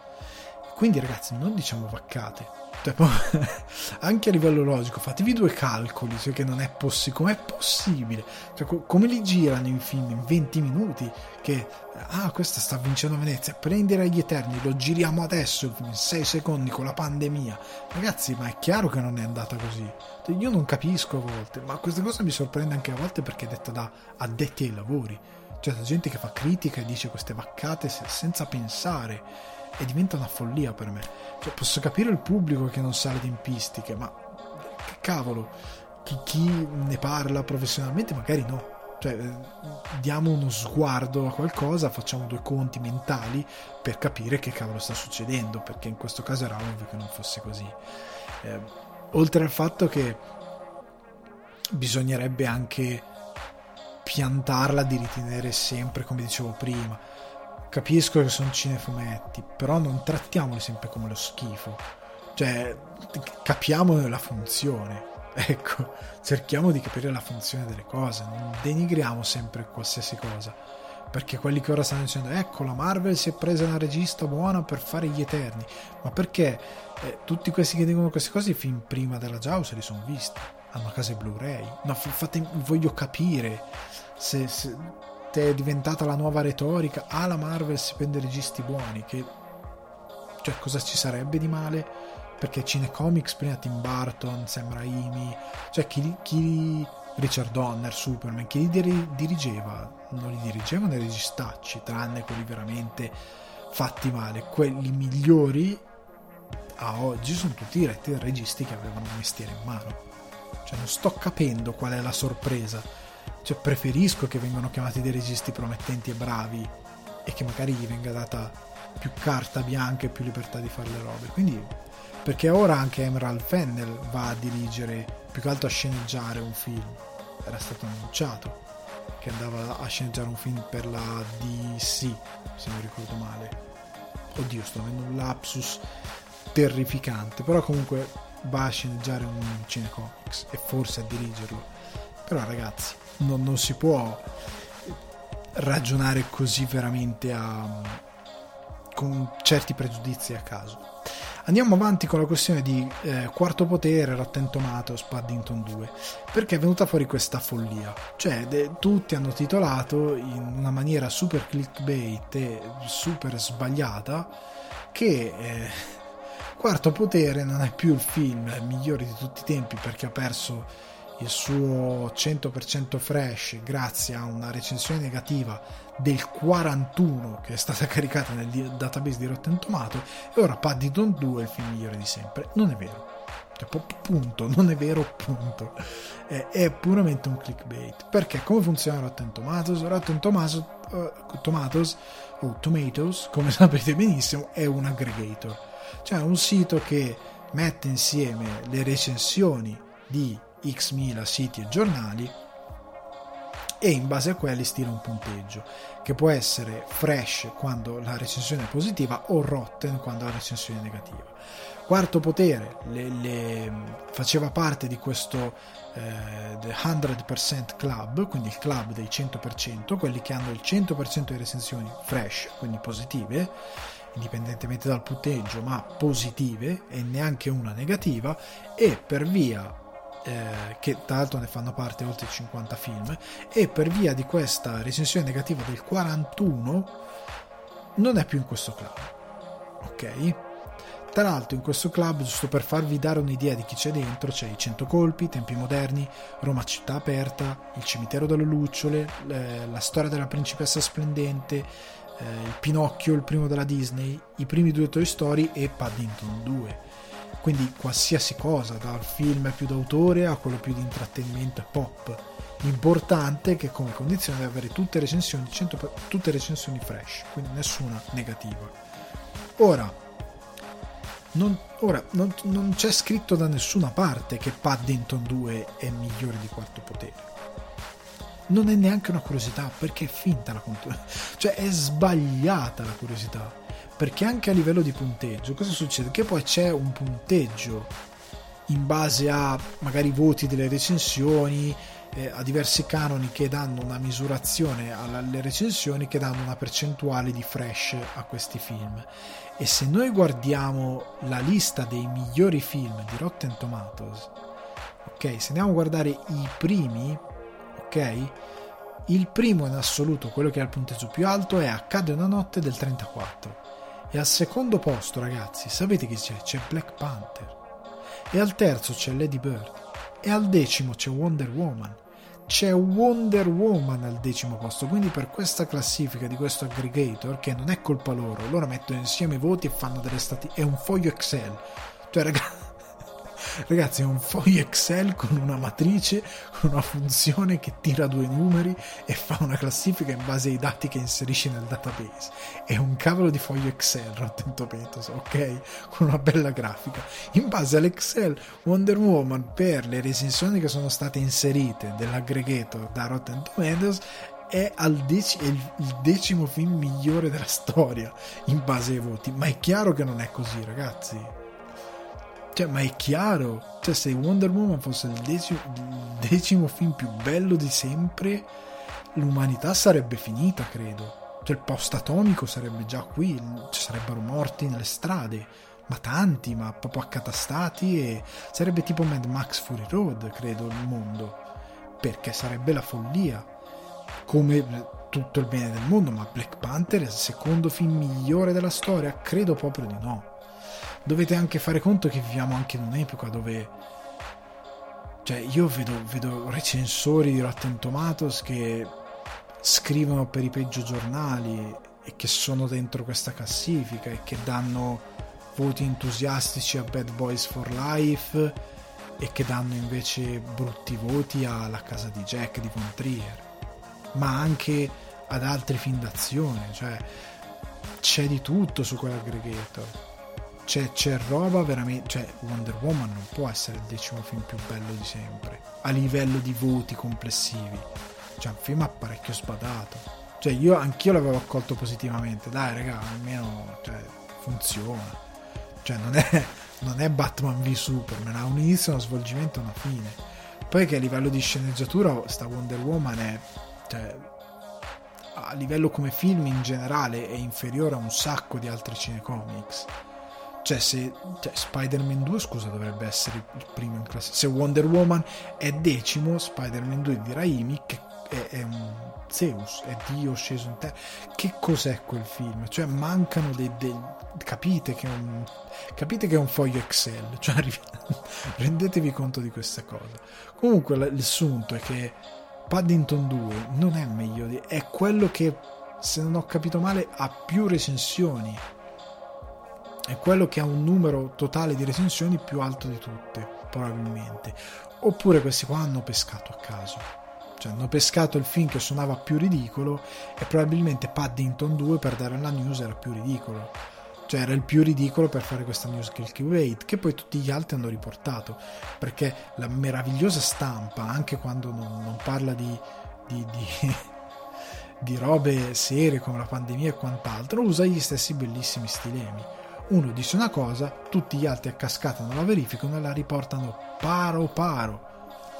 Paro paro. Cioè uno ha fatto il titolo sensazionalistico, tutti gli altri sono andati dietro, riportando la notizia male esattamente come gli altri. È clickbait? Sì. È una notizia falsa? Sì, perché, perché non è vero, perché se guardi la classifica non è così. C'è un, la classifica del, stilata dal foglio Excel che gestisce Rotten Tomatoes, non è così.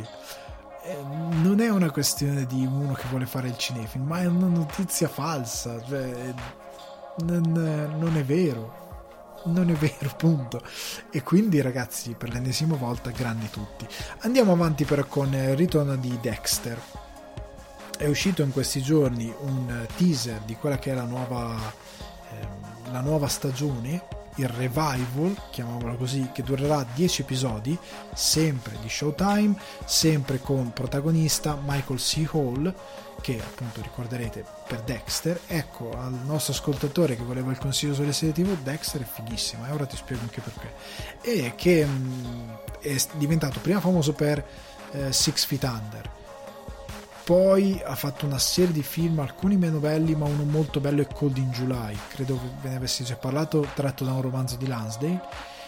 E addirittura è stato protagonista dello spettacolo di Broadway di David Bowie, con le canzoni del suo ultimo album, fatto prima di morire, che ha inciso prima di morire, ehm, e canta la canzone Lazarus in questo spettacolo che è anche nel, eh, una, una, canzone straordinaria che è nell'ultimo album Black Star di Bowie. È un grandissimo attore, a me piace moltissimo Michael C. Hall, devo dire la verità. E a quanto pare ehm, ci sarà, senza quanto pare, ci sarà questa serie revival e si è visto questo mini teaser. Allora io sono contento perché Showtime ha fatto nonostante avesse fatto una cosa molto moderna probabilmente per esigenze puramente di budget però l'idea all'epoca perché questa serie è andata in onda tra il 2006 e il 2013 io mi ricordo iniziai a guardare la serie e il fatto che io mi ricordo scoprì che erano tipo 10 episodi la prima stagione dissi ah ma ne arrivano altri. No no erano 10-12 episodi quello che è e poi sarà stagione nuova.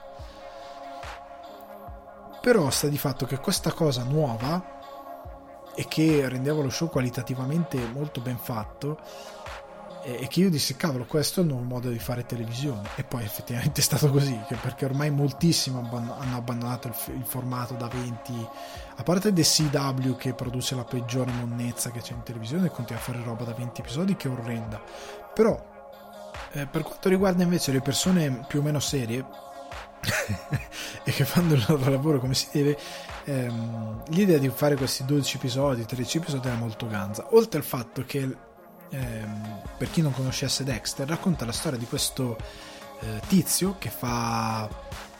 Oddio, in italiano non ho idea come si dica, però sostanzialmente quello che sulla scena di crimine studia eh, le macchie di sangue per capire le dinamiche del, degli omicidi o comunque dei crimini eh, violenti che in verità è un serial killer, ma è un serial killer di serial killer, nel senso che suo padre, che era un poliziotto eh, e che lo aveva adottato, eh, aveva capito fin da piccolo che questo ragazzino, essendo lui un detective dell'omicidio, aveva capito che aveva inclinazioni violente e che lo avrebbero portato a diventare un assassino. E quindi a questo ragazzo gli ha dato un codice morale eh, da seguire per dire se proprio devi sfogare questo tuo istinto, sfogalo, sfogalo sulle persone che lo meritano. Perché purtroppo la giustizia ha dei buchi, diciamo, che non gli permettono di beccare i serial killer e soprattutto molte volte non riesce neanche a incastrare questi serial killer. Ma se tu che sei come loro e capisci i loro pattern, riesci a cacciarli, ad essere sicuro di quello che fanno e a punirli, puoi sfogare il tuo prurito e nel frattempo fare qualcosa di buono. E la storia è appunto su questo Dexter. Una delle cose, ecco perché che era veramente figa, questo ecco, è tratto da un libro, una serie di libri di Jeff Linsdale, ehm, che lavorava in pulizia. Quindi è anche interessante questa cosa. Poi è ambientata a Miami, un setting diverso, molto interessante come serie TV. Però sta di fatto che la cosa più affascinante era che lui non aveva alcuna empatia. Cioè Dexter, per ehm, contrariamente a molti altri serial killer che eh, sì, alcuni si mimetizzano tra le persone perché sono così, ma hanno delle inclinazioni e dei, dei vizi, diciamo. Eh, o molti altri semplicemente sono dei sociopatici che stanno fuori dalla società perché sono non fingono il fatto di essere diversi e sociopatici, ma semplicemente vengono catalogati come weirdos e stanno ai margini e diventano sempre più pazzi. Dexter, per passare inosservato, eh, si è costruito questa vita da persona apparentemente normale, però lui è apatico. Cioè finge tutto quello che fa, finge eh, il divertimento, finge il, eh, il dolore, il, il, il, cordoglio, finge tante cose. Eh, lui tipo è quello che in ufficio porta le ciambelle tutte le mattine, tutti vogliono bene, ah ciao Dexter, eh, perché è quello che porta le ciambelle, cioè lui, gli vorrei bene anch'io, portasse le ciambelle tutti i giorni fresche col caffè gli vorrei bene, sì, o anche senza il caffè, solo con le ciambelle, ti voglio bene, è chiaro, per, però sta di fatto che eh, era molto ganza questa parte del suo carattere, che poi in verità lui, eh, tu sei, stando molto vicino al personaggio, seguendo i suoi pensieri, eccetera, eccetera, entravi molto nella sua logica, nella logica di un uomo completamente privo di empatia verso gli altri, verso quello che succedeva. Anche le pulsioni sessuali, lui è bello che sta a una ragazza, perché giustamente per stato quo deve avere una ragazza, ma lei per via dei eh, è stata vittima di violenze, abusi e quant'altro, non ha impulsi sessuali perché non eh, è traumatizzata e quindi è perfetto come copertura per lui. In, in più lei ha due bambini e quindi è una copertura fantastica per lui perché lei non ha neanche l'esigenza di avere figli eccetera eccetera e poi è una donna tutta tranquilla, compita quindi è meravigliosa questa cosa e ehm, come meraviglioso è il fatto che lui abbia un collega che in verità capisce che lui ha qualcosa che non va e lo odia, ha istinto, lo odia per istinto. Eh, la serie è veramente ganza. Già dalla prima serie ci sono delle cose fichissime.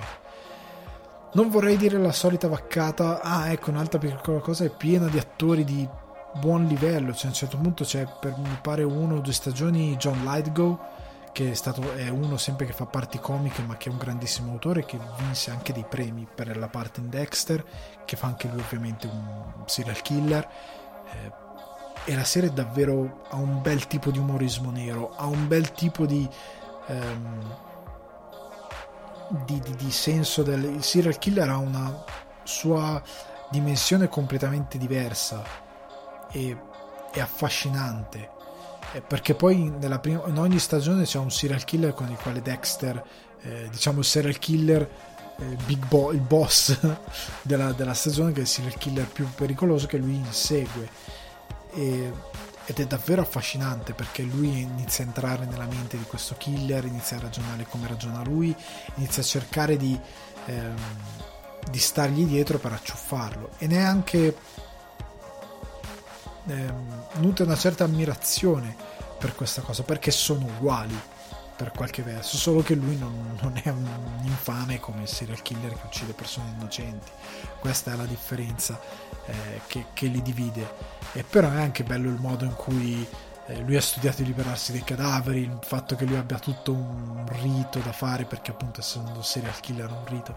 Comunque è un, una serie molto ispirata che in un certo senso ha dato alla televisione un personaggio memorabile. Prima cosa la sigla, cioè la sigla di Dexter era geniale, era diventata famosa perché la sigla si chiamava Routine, perché sostanzialmente è la routine che fa Dexter quando si sveglia la mattina, come ogni serial killer che ha appunto le sue fissazioni, anche la routine, lui è tutto ordinato, la routine della mattina per eh, alzarsi, prepararsi la colazione, la spremuta, il caffè, queste cose, ed è veramente ganza, mi sta venendo quasi quasi voglia di rivederla, eh, però davvero, eh, se non l'avete mai vista guardatela, l'ultima cosa abbia, l'unica cosa abbiate pazienza perché l'ultima stagione è di un brutto, è veramente, io ho fatto fatica a vederla, è anche la parte della penultima, cioè proprio l'ultime due se non ricordo male Oddio, cioè va, va, proprio a gambe per aria. Personaggi che hanno un carattere ben preciso smettono di averlo per pura esigenza di sceneggiatura.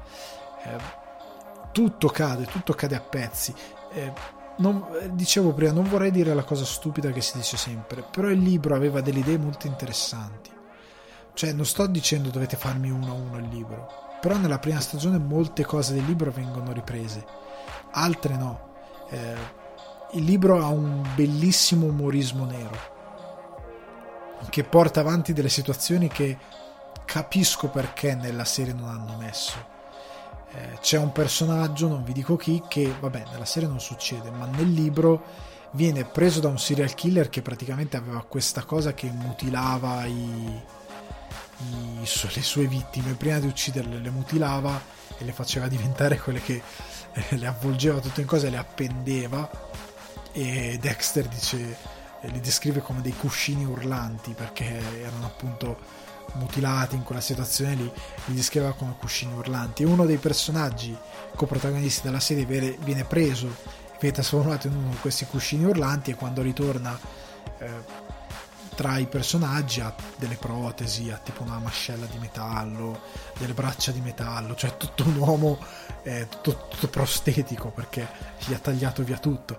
E, ehm, però aveva anche altri caratteri, altre caratteristiche che poi nella serie non ci sono e che sono di umorismo nero che sono molto interessanti, che riguardano la crescita di alcuni personaggi e come Dexter si deve approcciare a delle nuove realtà. Ecco, ad esempio, una cosa che vi posso dire perché tanto no anzi non ve la dico cosa mai vi andaste a recuperare i libri però è interessante il modo in cui i figli di Rita ecco ve la dico in modo molto eh, abbozzato vengono trattati nel libro piuttosto che nel, nella serie. È molto divertente quella cosa un umorismo nero molto bello e che io avrei nella serie sarebbe stato molto apprezzabile.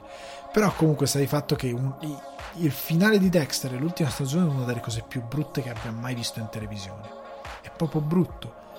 È mal scritta, i personaggi vengono proprio buttati via, eh, il modo di ragionare dei personaggi che è andato avanti per X stagioni viene buttato eh, giù per la collina è veramente è deludente, è proprio deludente. quindi spero che questo revival, che hanno già detto che darà un finale a Dexter, e che ne dia uno dignitoso e che cambi la rotta di una stagione veramente orribile. Cioè, il finale è veramente brutto. Io spero di non scoraggiarvi con questa cosa se non l'avete mai visto, però se vi capita guardatelo, perché è veramente... Te, prima, a parte il finale, le prime stagioni sono proprio belle. Cioè c'è solo quell'ultima stagione e mezza che è brutta, però il resto è proprio una bella serie, proprio bella. Eh, andiamo avanti, andiamo avanti con si può fare. Allora, oggi vi consiglio un fumetto. Quindi faccio questa cosa la faccio con molto piacere.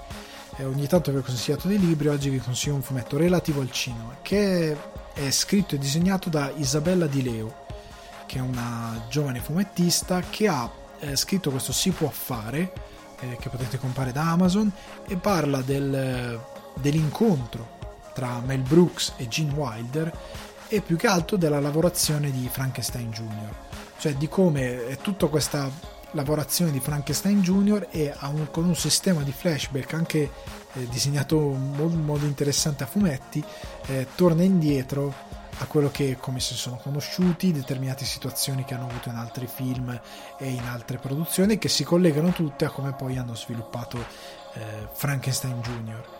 E la cosa bella di questo fumetto ve lo consiglio per tante ragioni. La prima è che eh, io ho parlato con Isabella in privato ehm, c'è veramente tanto cuore. Cioè si capisce che lei ama proprio questi due personaggi, cioè Mel Brooks e il compianto Jim Wilder. Si vede che proprio per via di una serie di situazioni difficili che ha avuto nella sua vita, anche per puro amore, lei ha amato infinitamente questi personaggi e che il cinema di Mel Brooks, l'umorismo di, Mel, di Mel Brooks e il, la grazia che aveva Jim Wilder come attore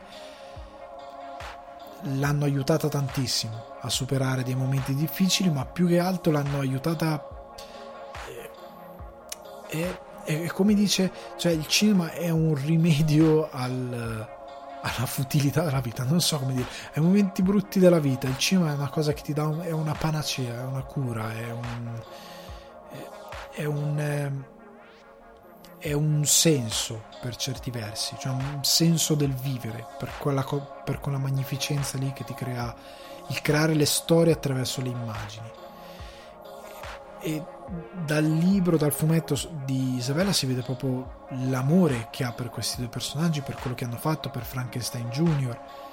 E si vede anche che nel fare tutte le ricerche che ha fatto lei ha, eh, ha vissuto dei loro film, ha vissuto delle creazioni di Mel Brooks, ha, ha riso tanto grazie a Mel Brooks e è stata eh, motivo se se, se, lei ha potuto scrivere questo fumetto, se potrà continuare a scrivere fumetti, è grazie anche a, a questi uomini straordinari. E in particolar modo è anche una testimonianza questo fumetto di come, mio Dio, noi da fuori guardiamo, guardiamo la notte degli Oscar. Vediamo questi personaggi che vanno su una passerella vestiti bene a fare una serata sono vestiti Gucci, Armani, sono intervistati, pensiamo ai soldi che guadagnano. Però non è sempre così. Cioè quello è il traguardo più o meno. Però non è così. Nel senso che lo stesso Mel Brooks, prima di diventare quello che è diventato, ha sofferto per non 5 anni, non 10 anni, per tanto tempo. È, è, è difficile fare quel mestiere lì anche l'attore è difficile. Tante cose succedono per caso, eh, tante cose succedono per persistenza. E, è un lavoro che ti può fare male, che ti può togliere persone care, ehm, che ti può portare alla pazzia, che ti può far credere, un, far credere un fallito, che ti può portare nei posti peggiori della tua psiche per quanto riguarda per quanto ti tortura per certi versi per le situazioni di difficoltà nelle quali ti mette, nonostante tu possa essere un genio dotatissimo. Perché Mel Brooks comunque ha sofferto per anni. Io che ho fatto la monografia su Lynch, potete trovare, ripeto, sul canale Alessandro Di Guardi. Nomino quando per Elephant Man eh, Mel Brooks spingeva con la sua Brooks Film a creare questo film perché Hollywood lo vedeva come un pagliaccio però Hollywood era quello che diceva le battutacce, le battutacce volgari. Sì, aveva fatto Frankenstein Jr., ma era comunque quello che diceva battutacce volgari. E non poteva fare film seri. Cosa vuol dire che Mel Brooks fa Elephant Man? Cosa vuol dire che Mel Brooks fa un qualsiasi film serio? È un pagliaccio. E Hollywood ha determinati eh, adesivi che attacca ai suoi autori, ai suoi attori, molto pretestuosi molto spesso e mal riposti. Ma sta di fatto che possono fiaccare gli artisti. Eh, parlando di cose che arrivano molto tardi, lo stesso David Lynch è stato cioè, ha preso 8 nomination per Elephant Man che era povero. Viveva in una casetta affittata da uno che affittava uno mezzo pazzo nella parte periferica di Los Angeles. E quando è andato a studiare arte a Filadelfia vedeva un quartiere dove doveva stare con la spada sotto il cuscino perché gli entravano in casa di notte. Lui era in casa che dormiva e si vedeva le facce che guardavano dalla finestra perché gli entravano in casa. E lui aveva moglie e figlio in casa. E potevano ammazzarlo, poteva succedere qualsiasi cosa. E era gente che entrava in casa di un povero perché comunque lui era povero, non era ricco, eh, gente che a un certo punto girava per le strade del quartiere lui racconta con una mazza con dentro i chiodi per difendersi, non si sa mai, cioè una roba da fallout, non è una roba da vita normale. Sta di fatto che Lynch, come Mel Brooks, come Jim Wilder, sono autori che sono passati attraverso l'inferno prima di essere quello che sono. E comunque non sono eh, parte di uno star system enorme, gigantesco.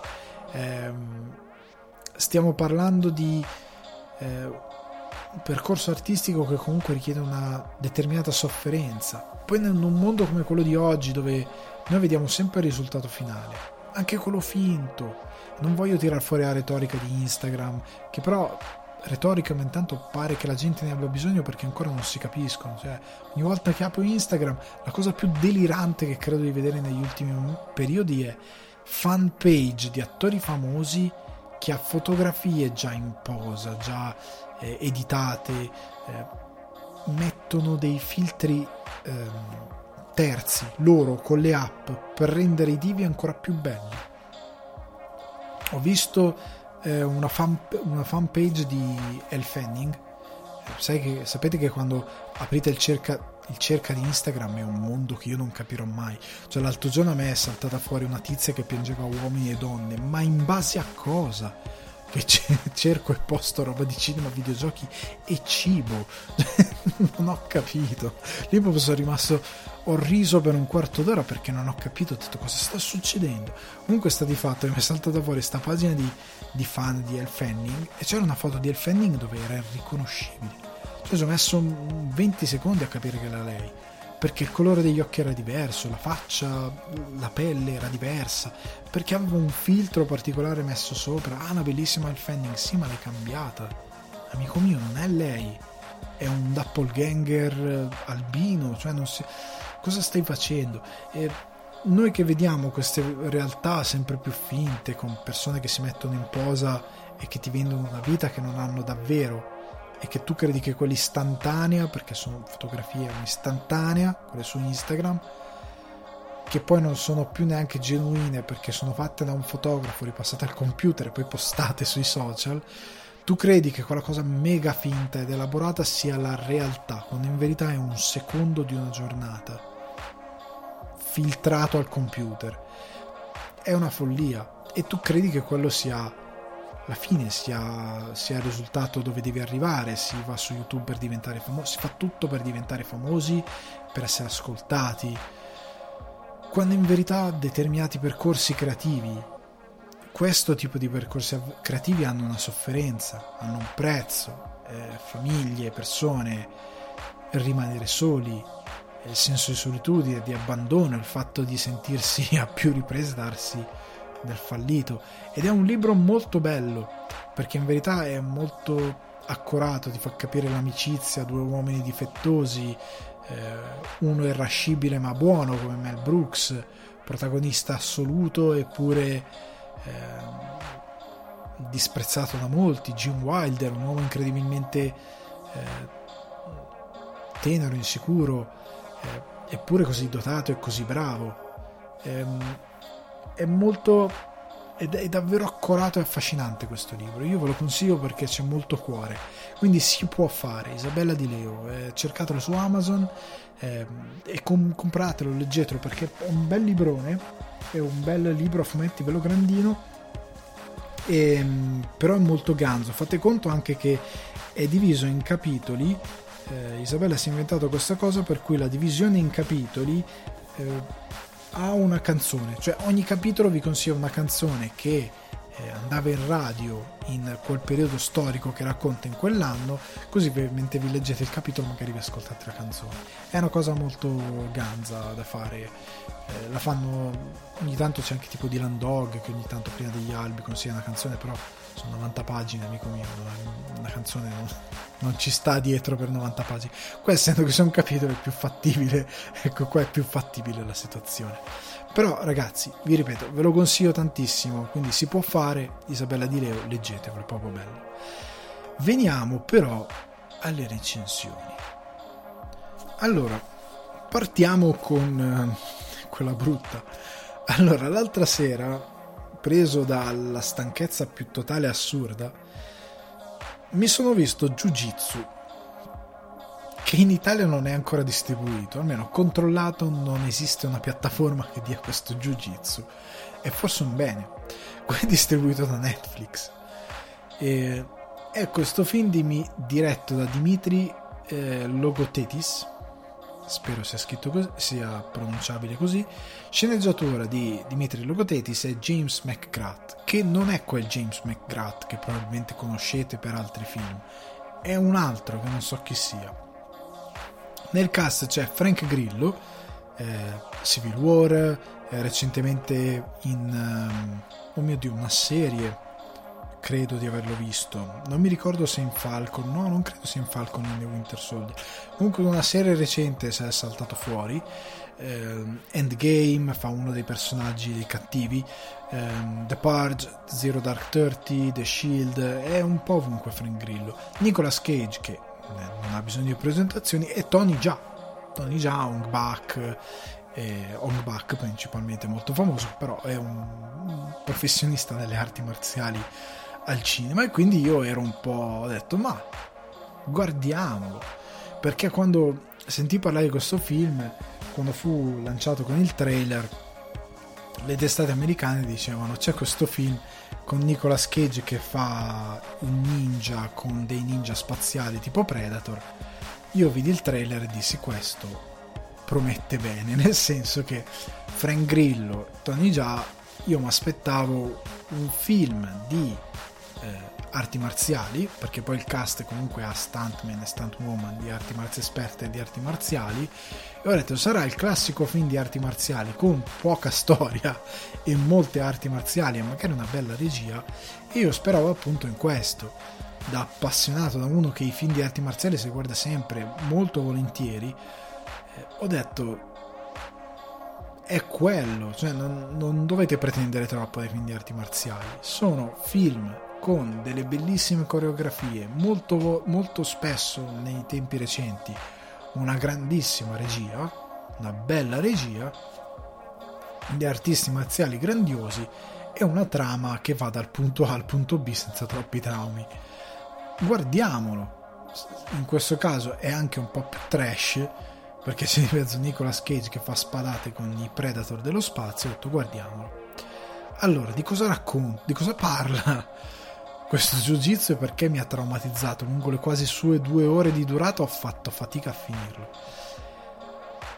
Parla di questa cometa che attraversa la Terra ogni sei anni che passa nel, nel cielo terrestre ogni sei anni e che quando passa apre un portale in un tempio dal quale esce questa specie di guerriero spaziale questa specie di predator eh, che viene sulla Terra e pretende di scontrarsi contro dei guerrieri che macellerà eh, senza possibilità di eh, vittoria per i terrestri, ma che lo terranno soddisfatto e impegnato per il tempo del passaggio della cometa perché se nessuno lo affronta in questa finestra di tempo lui continuerà a spostarsi facendo man bassa finché non finirà eh, la cometa Ora, a quanto pare questa cosa va avanti a millenni, eccetera, eccetera.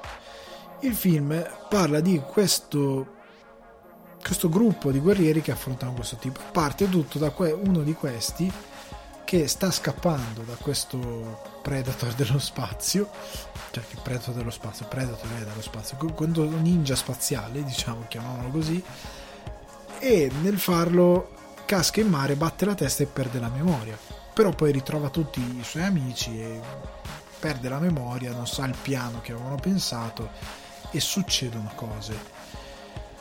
Allora, mio dio, da dove cominciare? La sceneggiatura fa schifo, ragazzi. Non perché, come dicevo prima, film di arti marziali deve andare dal punto A al punto B. Il problema è che dal punto A al punto B non ci va. Nel mezzo c'è un punto C, D, E, F, G, H e anche un K in mezzo, così, in mezzo nella mischia perché ha un inizio molto confuso. Eh, lui perde la memoria, però il fatto che lui perda la memoria è relativo eh, e serve per servire più avanti un colpo di scena veramente inutile, stupido. Eh,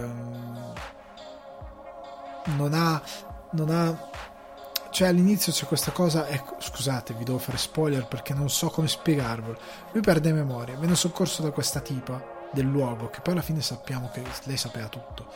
Eh, viene soccorsa da questa che lo riporta, lei crede sia un soldato americano, lo riporta dei soldati americani che sono lì. Ovviamente siamo, eh, non mi ricordo se in Thailandia, non mi ricordo in che paese eh, dell'Asia siamo, comunque in un paese asiatico. Eh, lei lo riporta a questi soldati americani, i soldati americani non sanno chi è e giusto giusto, prima cosa che fanno lo, lo interrogano, lo legano a una sedia e lo interrogano. Eh,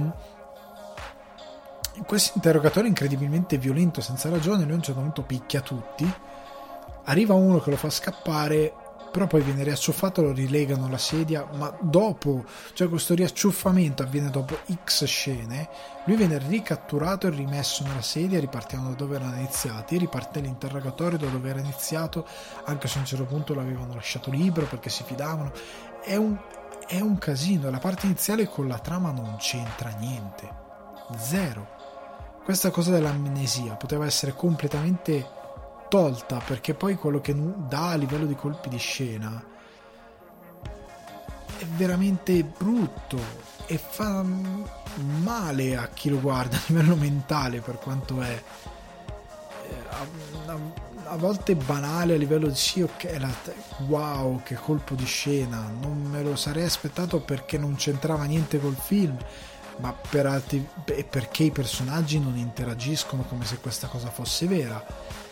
Ma al di là di tutto questo, eh, è veramente buttata lì la sceneggiatura. Dove, se fosse stata più semplice, quindi Predator, cioè questo arriva e deve lottare con delle persone, deve lottare con dei guerrieri, se no spacca tutto.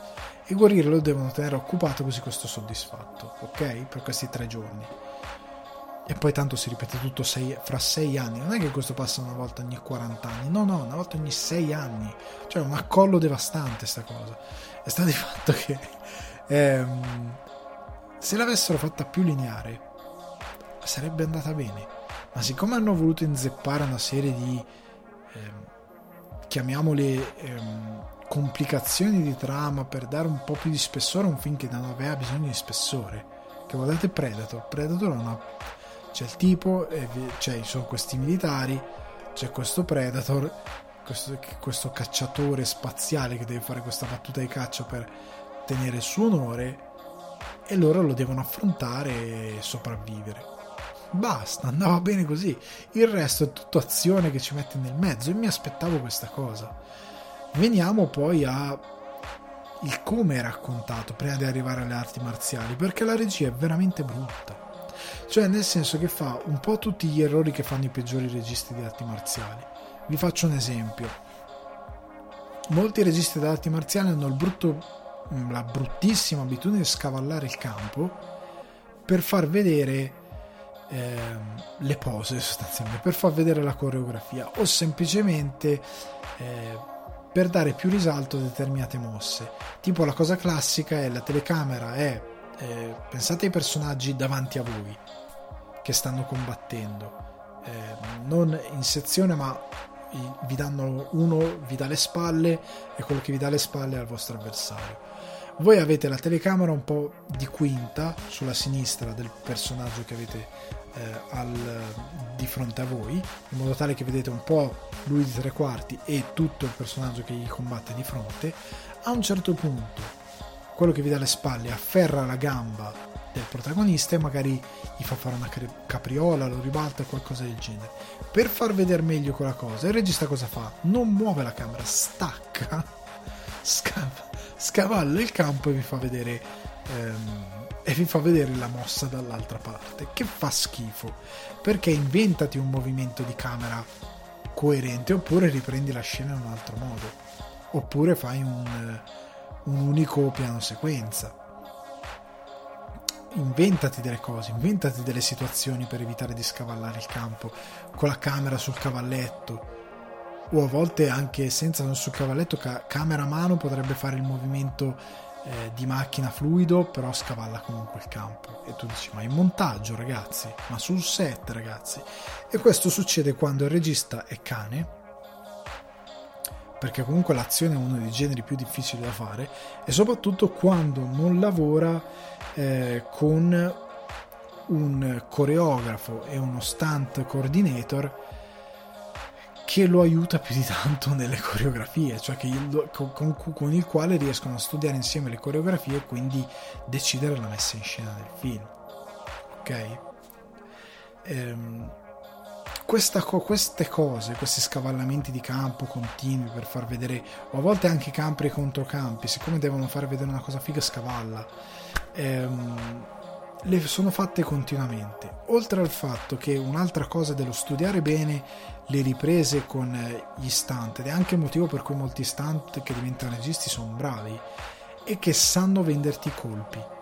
Cioè, essendo loro stessi stati eh, stunt, quindi sanno quando atterrano, come atterrano, come l'altro prenderà il colpo in base alla coreografia, sanno anche come inquadrare. E quindi sanno come inquadrare in modo tale che un determinato colpo venga venduto, un colpo che magari lo stunt ovviamente non tira in faccia, ma tira più corto, magari tira sul, sul, sul petto e che sembra inquadrato, tirato in faccia, viene venduto bene. O magari un calcio che non è così potente, ma che poi è accompagnato dall'esibizione dello stunt, viene venduto bene con le inquadrature, col modo in cui metti in scena la, la tua colluttazione.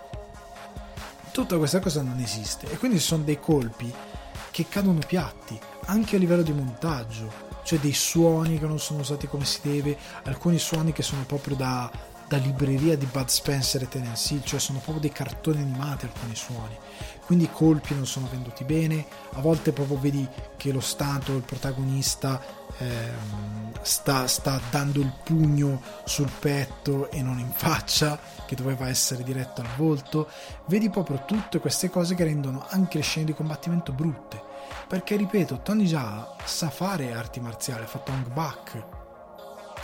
Altri stunt, stuntman che sono protagonisti o comunque esperti di arti marziali, si vede che sanno fare arti marziali, ma è, è girato male.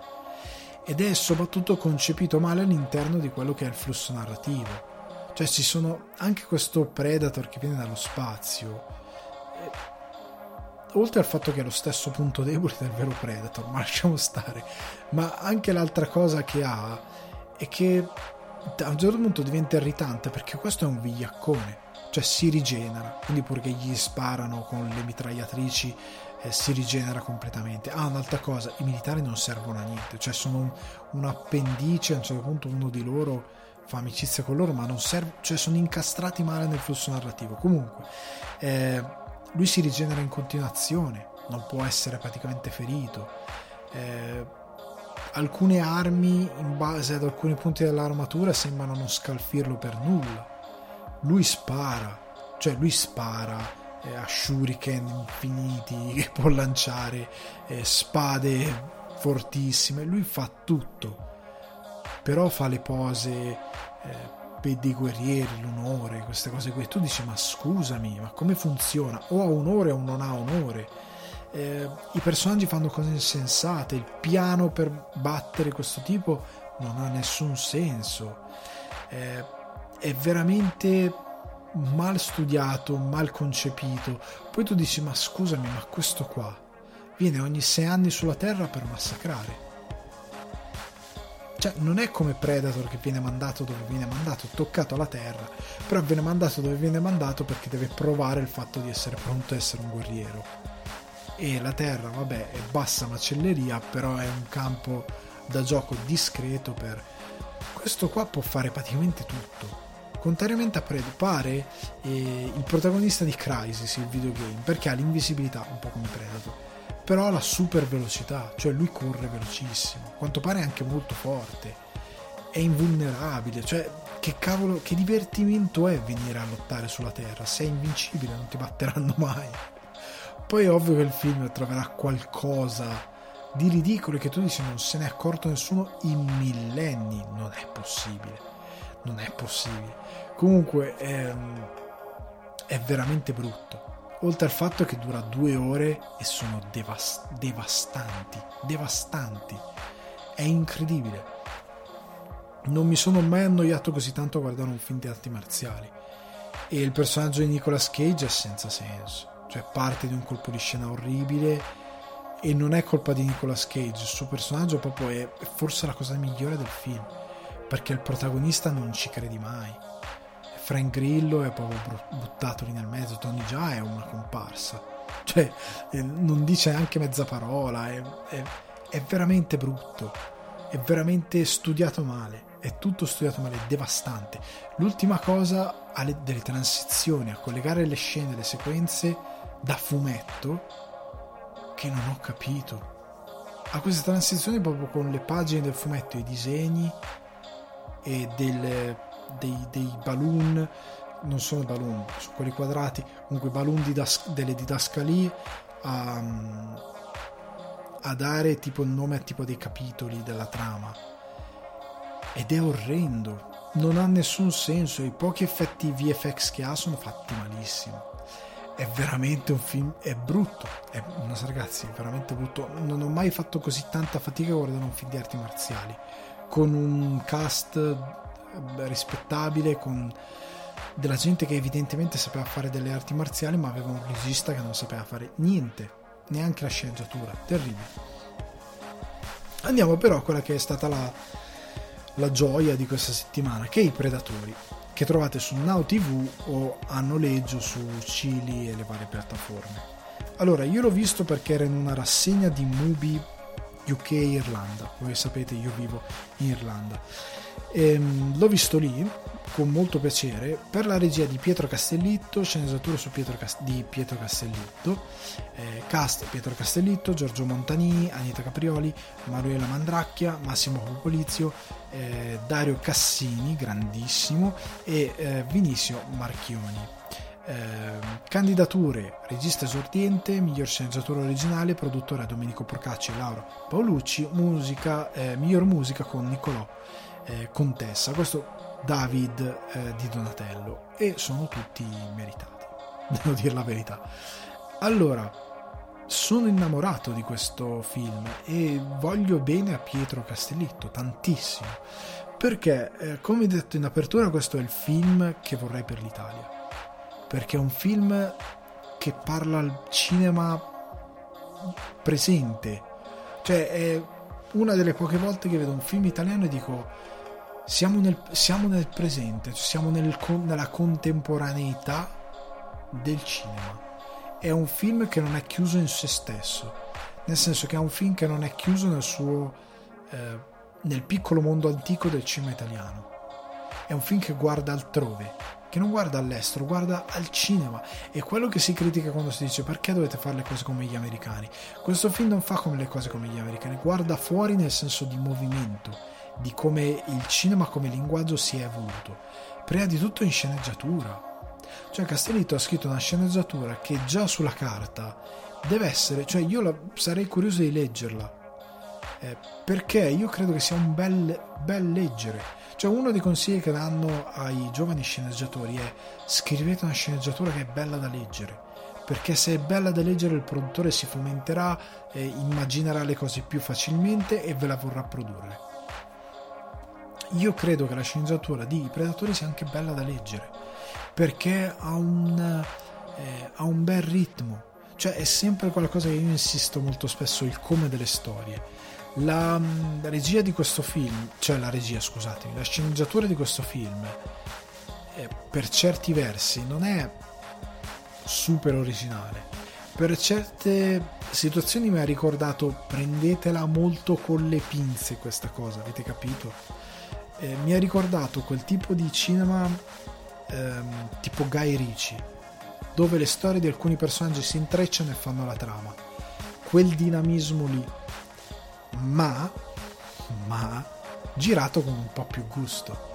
Perché eh, Pietro Castellitto, contrariamente a Guy Ricci che fa tutte quelle cose con gli effetti che pare, pare, un film di ninja no? a volte, nel senso che le cose vanno, ci sono queste transizioni super veloci per dare super dinamismo nel montaggio. Invece Castellitto il dinamismo lo crea con la regia, ma con il modo, eh, gli, il modo in cui gli spacchi eh, gli, la gestione del tempo all'interno del film e nel montaggio ti fa mettere insieme i pezzi.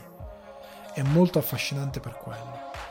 E, um, il dinamismo della sceneggiatura che non copia gli americani, è un film italiano che possono guardare chiunque. Tu puoi essere di Nuova Delhi, puoi essere dell'Alaska, può essere di Manhattan, quel film lo guardi uguale e ci trovi qualcosa di interessante. Perché è una sorta di crime, una sorta di commedia eh, crime, thriller. Non, non, so come bene identificarla, eh, però è molto affascinante. E per questo che dico è un cinema di adesso perché guarda il mondo che c'è là fuori. E mm, nel fare questo, la sceneggiatura è supportata poi da una regia che gli dà un bel movimento. Finalmente una macchina a mano che segue un protagonista e che non ha la telecamera su un cavolo. Cioè, la cosa che odio di più di certi film italiani, camera sul cavalletto. I piani sono sempre quelli: l'americano, primo piano, eh, campo medio, andiamo e giriamo, giriamo questa ruota all'infinito, ogni tanto un, un lungo e vai, cioè un largo e vai. E a posto abbiamo fatto il film. Qua invece il gusto di prendere una bella macchina a mano, di, di stare dietro i personaggi, di creare fin da subito l'idea che c'è un dinamismo che si passa da uno all'altro, che c'è una gestione del tempo che ti fa intuire che c'è un, siamo in momenti diversi, uno non, non per forza uno conseguente all'altro, ma anche sì. E quello che poi ho trovato affascinante è la gestione dei personaggi. Cioè, perché per una volta noi viviamo in questa distopia della narrazione, per i quali i nostri personaggi sono medio borghesi che non esistono, o che esistono per una certa fascia degli italiani, ma che è una fascia piccola e che ci vorrebbe convincere che la vita degli italiani è tutta così e che noi dovremmo ambire a essere come questi personaggi, perché è la parte più eh, ripulita della società. Questa parte borghese nel film di Castellitto è quella più folle, è quella più disumana e fuori di testa.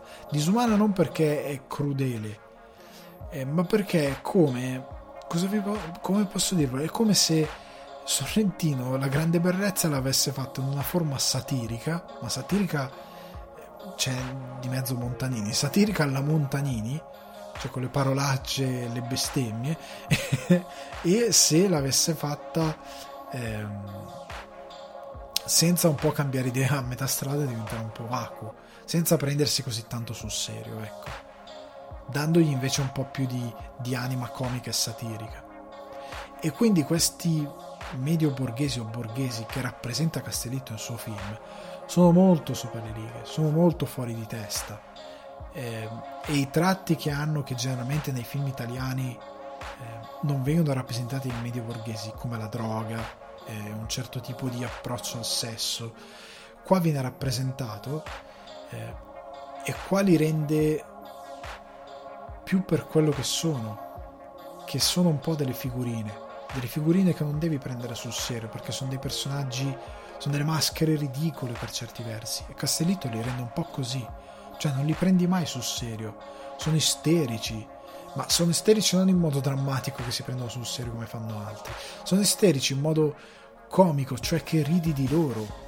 Non ridi con loro, ridi proprio di loro perché sono ridicoli. A me è piaciuto tan- tantissimo il personaggio di Dario Cassini per come è interpretato, per quello che è, per quello che fa, eh, per come sottolinea eh, certe follie, come sottolinea certe follie questi personaggi, come alcune cose che vengono fatte all'inizio che ti sembrano una cosa, alla fine hanno un significato completamente diverso perché vengono ribaltate. Delle cose ingenue. Eh, i, i, i, rapporti eh, invece che Castellitto costruisce con i personaggi del, del, del ceto più provinciale della storia sono assurdi, nel senso che sono quelli che tendi a prendere un po' più sul serio. Perché sono sì dei criminali per certi versi di mezza tacca e che aderiscono a determinate follie ideologiche che però non vengono spiattellate. Ecco, un'altra cosa che mi piace di questo film è che Castellitto, intanto salto sulla sedia, esaltato, Castellitto non è super didascalico. Cioè, generalmente i film italiani hanno la didascali... sono di un è talmente palese quello che ti dicono, è talmente i riferimenti politici, cioè quando fanno se un personaggio è di sinistra è tanto che non è vestito come Karl Marx, cioè, ed è tanto che non entra in scena con una bandiera rossa, cioè sono veramente così i riferimenti. E se c'è un fascista è ah, quello è un fascista, cioè a volte è, sono così ehm, didascalici da essere quasi ridicoli, però si prendono sul serio. Qua invece determinate idiosincrasie che va a descrivere soprattutto de, del, del, ceto eh, borghese, ma anche di quello diciamo basso, più comune, non sono il centro. Cioè il fatto che alcuni di questi siano ehm, palesemente simpatizzanti per determinate ideologie di destra non entrano prepotentemente nei dialoghi, non diventa un mezzo comizio politico per farti capire che quello pensa così e così è cattivo. È un film che ha delle sfumature e che mette questa provenienza che hanno i personaggi molto in secondo piano. È la base il fatto che quello sia borghese e quell'altro venga da un determinato tipo di ambiente. È la base, ma non è il film. Il film poi è costruito da quello che i personaggi, quello in cui i personaggi entrano è il fatto che i personaggi hanno delle morali che tu non ti aspetteresti da quel tipo lì. Proprio per farti capire che le cose hanno delle sfumature a questo mondo e che non sono a compartimenti stagni. È davvero sorprendente questo film perché ha davvero questa eleganza nel raccontare questa storia fuori di testa di sostanzialmente criminali, gente comune eh, gentaglia, eh, truffatori, eh, gente con la crisi di nervi, eh, di, di, raccontare i professoroni dell'università come trattano male gli assistenti, gli assistenti che hanno mire eh, perché vengono da famiglie bene che li fanno studiare ma sono degli isterici, eh, i pranzi tra le famiglie borghesi e i contrasti con dei figli che vogliono essere protagonisti e che sono degli imbecilli per certi versi ehm, perché vivono delle stesse idiosincrasie delle quali vivono i genitori ehm, e che non sopportano questi genitori è anche bello questo aspetto.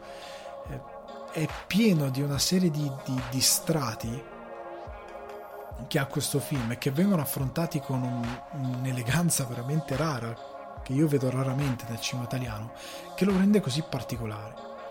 Quindi quello che vi posso dire è andate a vederlo, guardatevelo, perché vi trovate un film meravigliosamente diretto, ben scritto, eh, ben recitato e che riesce per una volta a non prendersi veramente sul serio, cercando di far ridere in un modo diverso e soprattutto cercando di attraverso un genere, ecco, che non è il solito dramma, non è la solita commedia, è un genere del cinema moderno che appartiene a tutti indipend- e non ha tutta quella serie di cose che, per le quali se non sei italiano non puoi capire il film. Perché molti film che abbiamo noi in Italia hanno questa cosa per la quale se non sei italiano non capisci il film. Eh, si reggono su dialettismi e altre cose, eh, altre cose culturali che sono proprio nostre. Che ci sta che ci siano, non va bene quando sono imperanti nel film. Eh, questo è davvero il film che va, secondo me, preso di riferimento per, insieme a come ha fatto ad esempio Mainetti, eh, lo chiamavano Gigolo è uno di quei film che va preso come ok volete fare altri genitali così. Non dovete imitare quelli là e riprodurre anche le brutture le cose sbagliate che fanno loro fate una cosa nostra questa è una cosa nostra ha i nostri temi dentro ma è trattato con molta intelligenza. E io niente io dichiaro che voglio bene a Castellitto per aver fatto questo film per averlo sceneggiato e per averci recitato. Quindi allora ragazzi, a questo punto abbiamo, abbiamo finito. Abbiamo finito questa puntata incredibile, direi anche scoppiettante, così butto cose a caso. Eh, ragazzi, io vi rimando come sempre a eh, Spotify Google Podcast o Apple Podcast, iTunes, Deezer, Amazon Music e Buzzsprout, cioè iTunes, Apple Podcast, Google Podcast. Vabbè, è andata così. Ricordatevi di condividere eh, il podcast, fatelo girare, fatelo conoscere, mandate a qualche amico che ha eh, voglia di fare queste discussioni folli che facciamo sempre nel podcast, di approfondire le notizie come si deve, di avere qualche bel consiglio. Ehm, e qualche bella recensione e mm, che ha voglia di sentire un po' di argomenti cinefili in allegria e passandosi tranquillamente eh, qualche ora facendo la spesa, facendo, non lo so, andando a correre. Io ad esempio oggi sono andato a correre e avevo in sottofondo la playlist di Aldo Rock di, di DJ Chiama Italia. Perché? Perché oggi è andata così domani andrà un'altra cosa, magari voi state correndo in questo momento avete meno le cuffie, quindi correte, correte più forte, non ti dare per vinto. Se stai pensando che le gambe sono di legno e non ce la fai più, molto probabilmente è vero, però tu continua a correre perché se ti fermi è finita.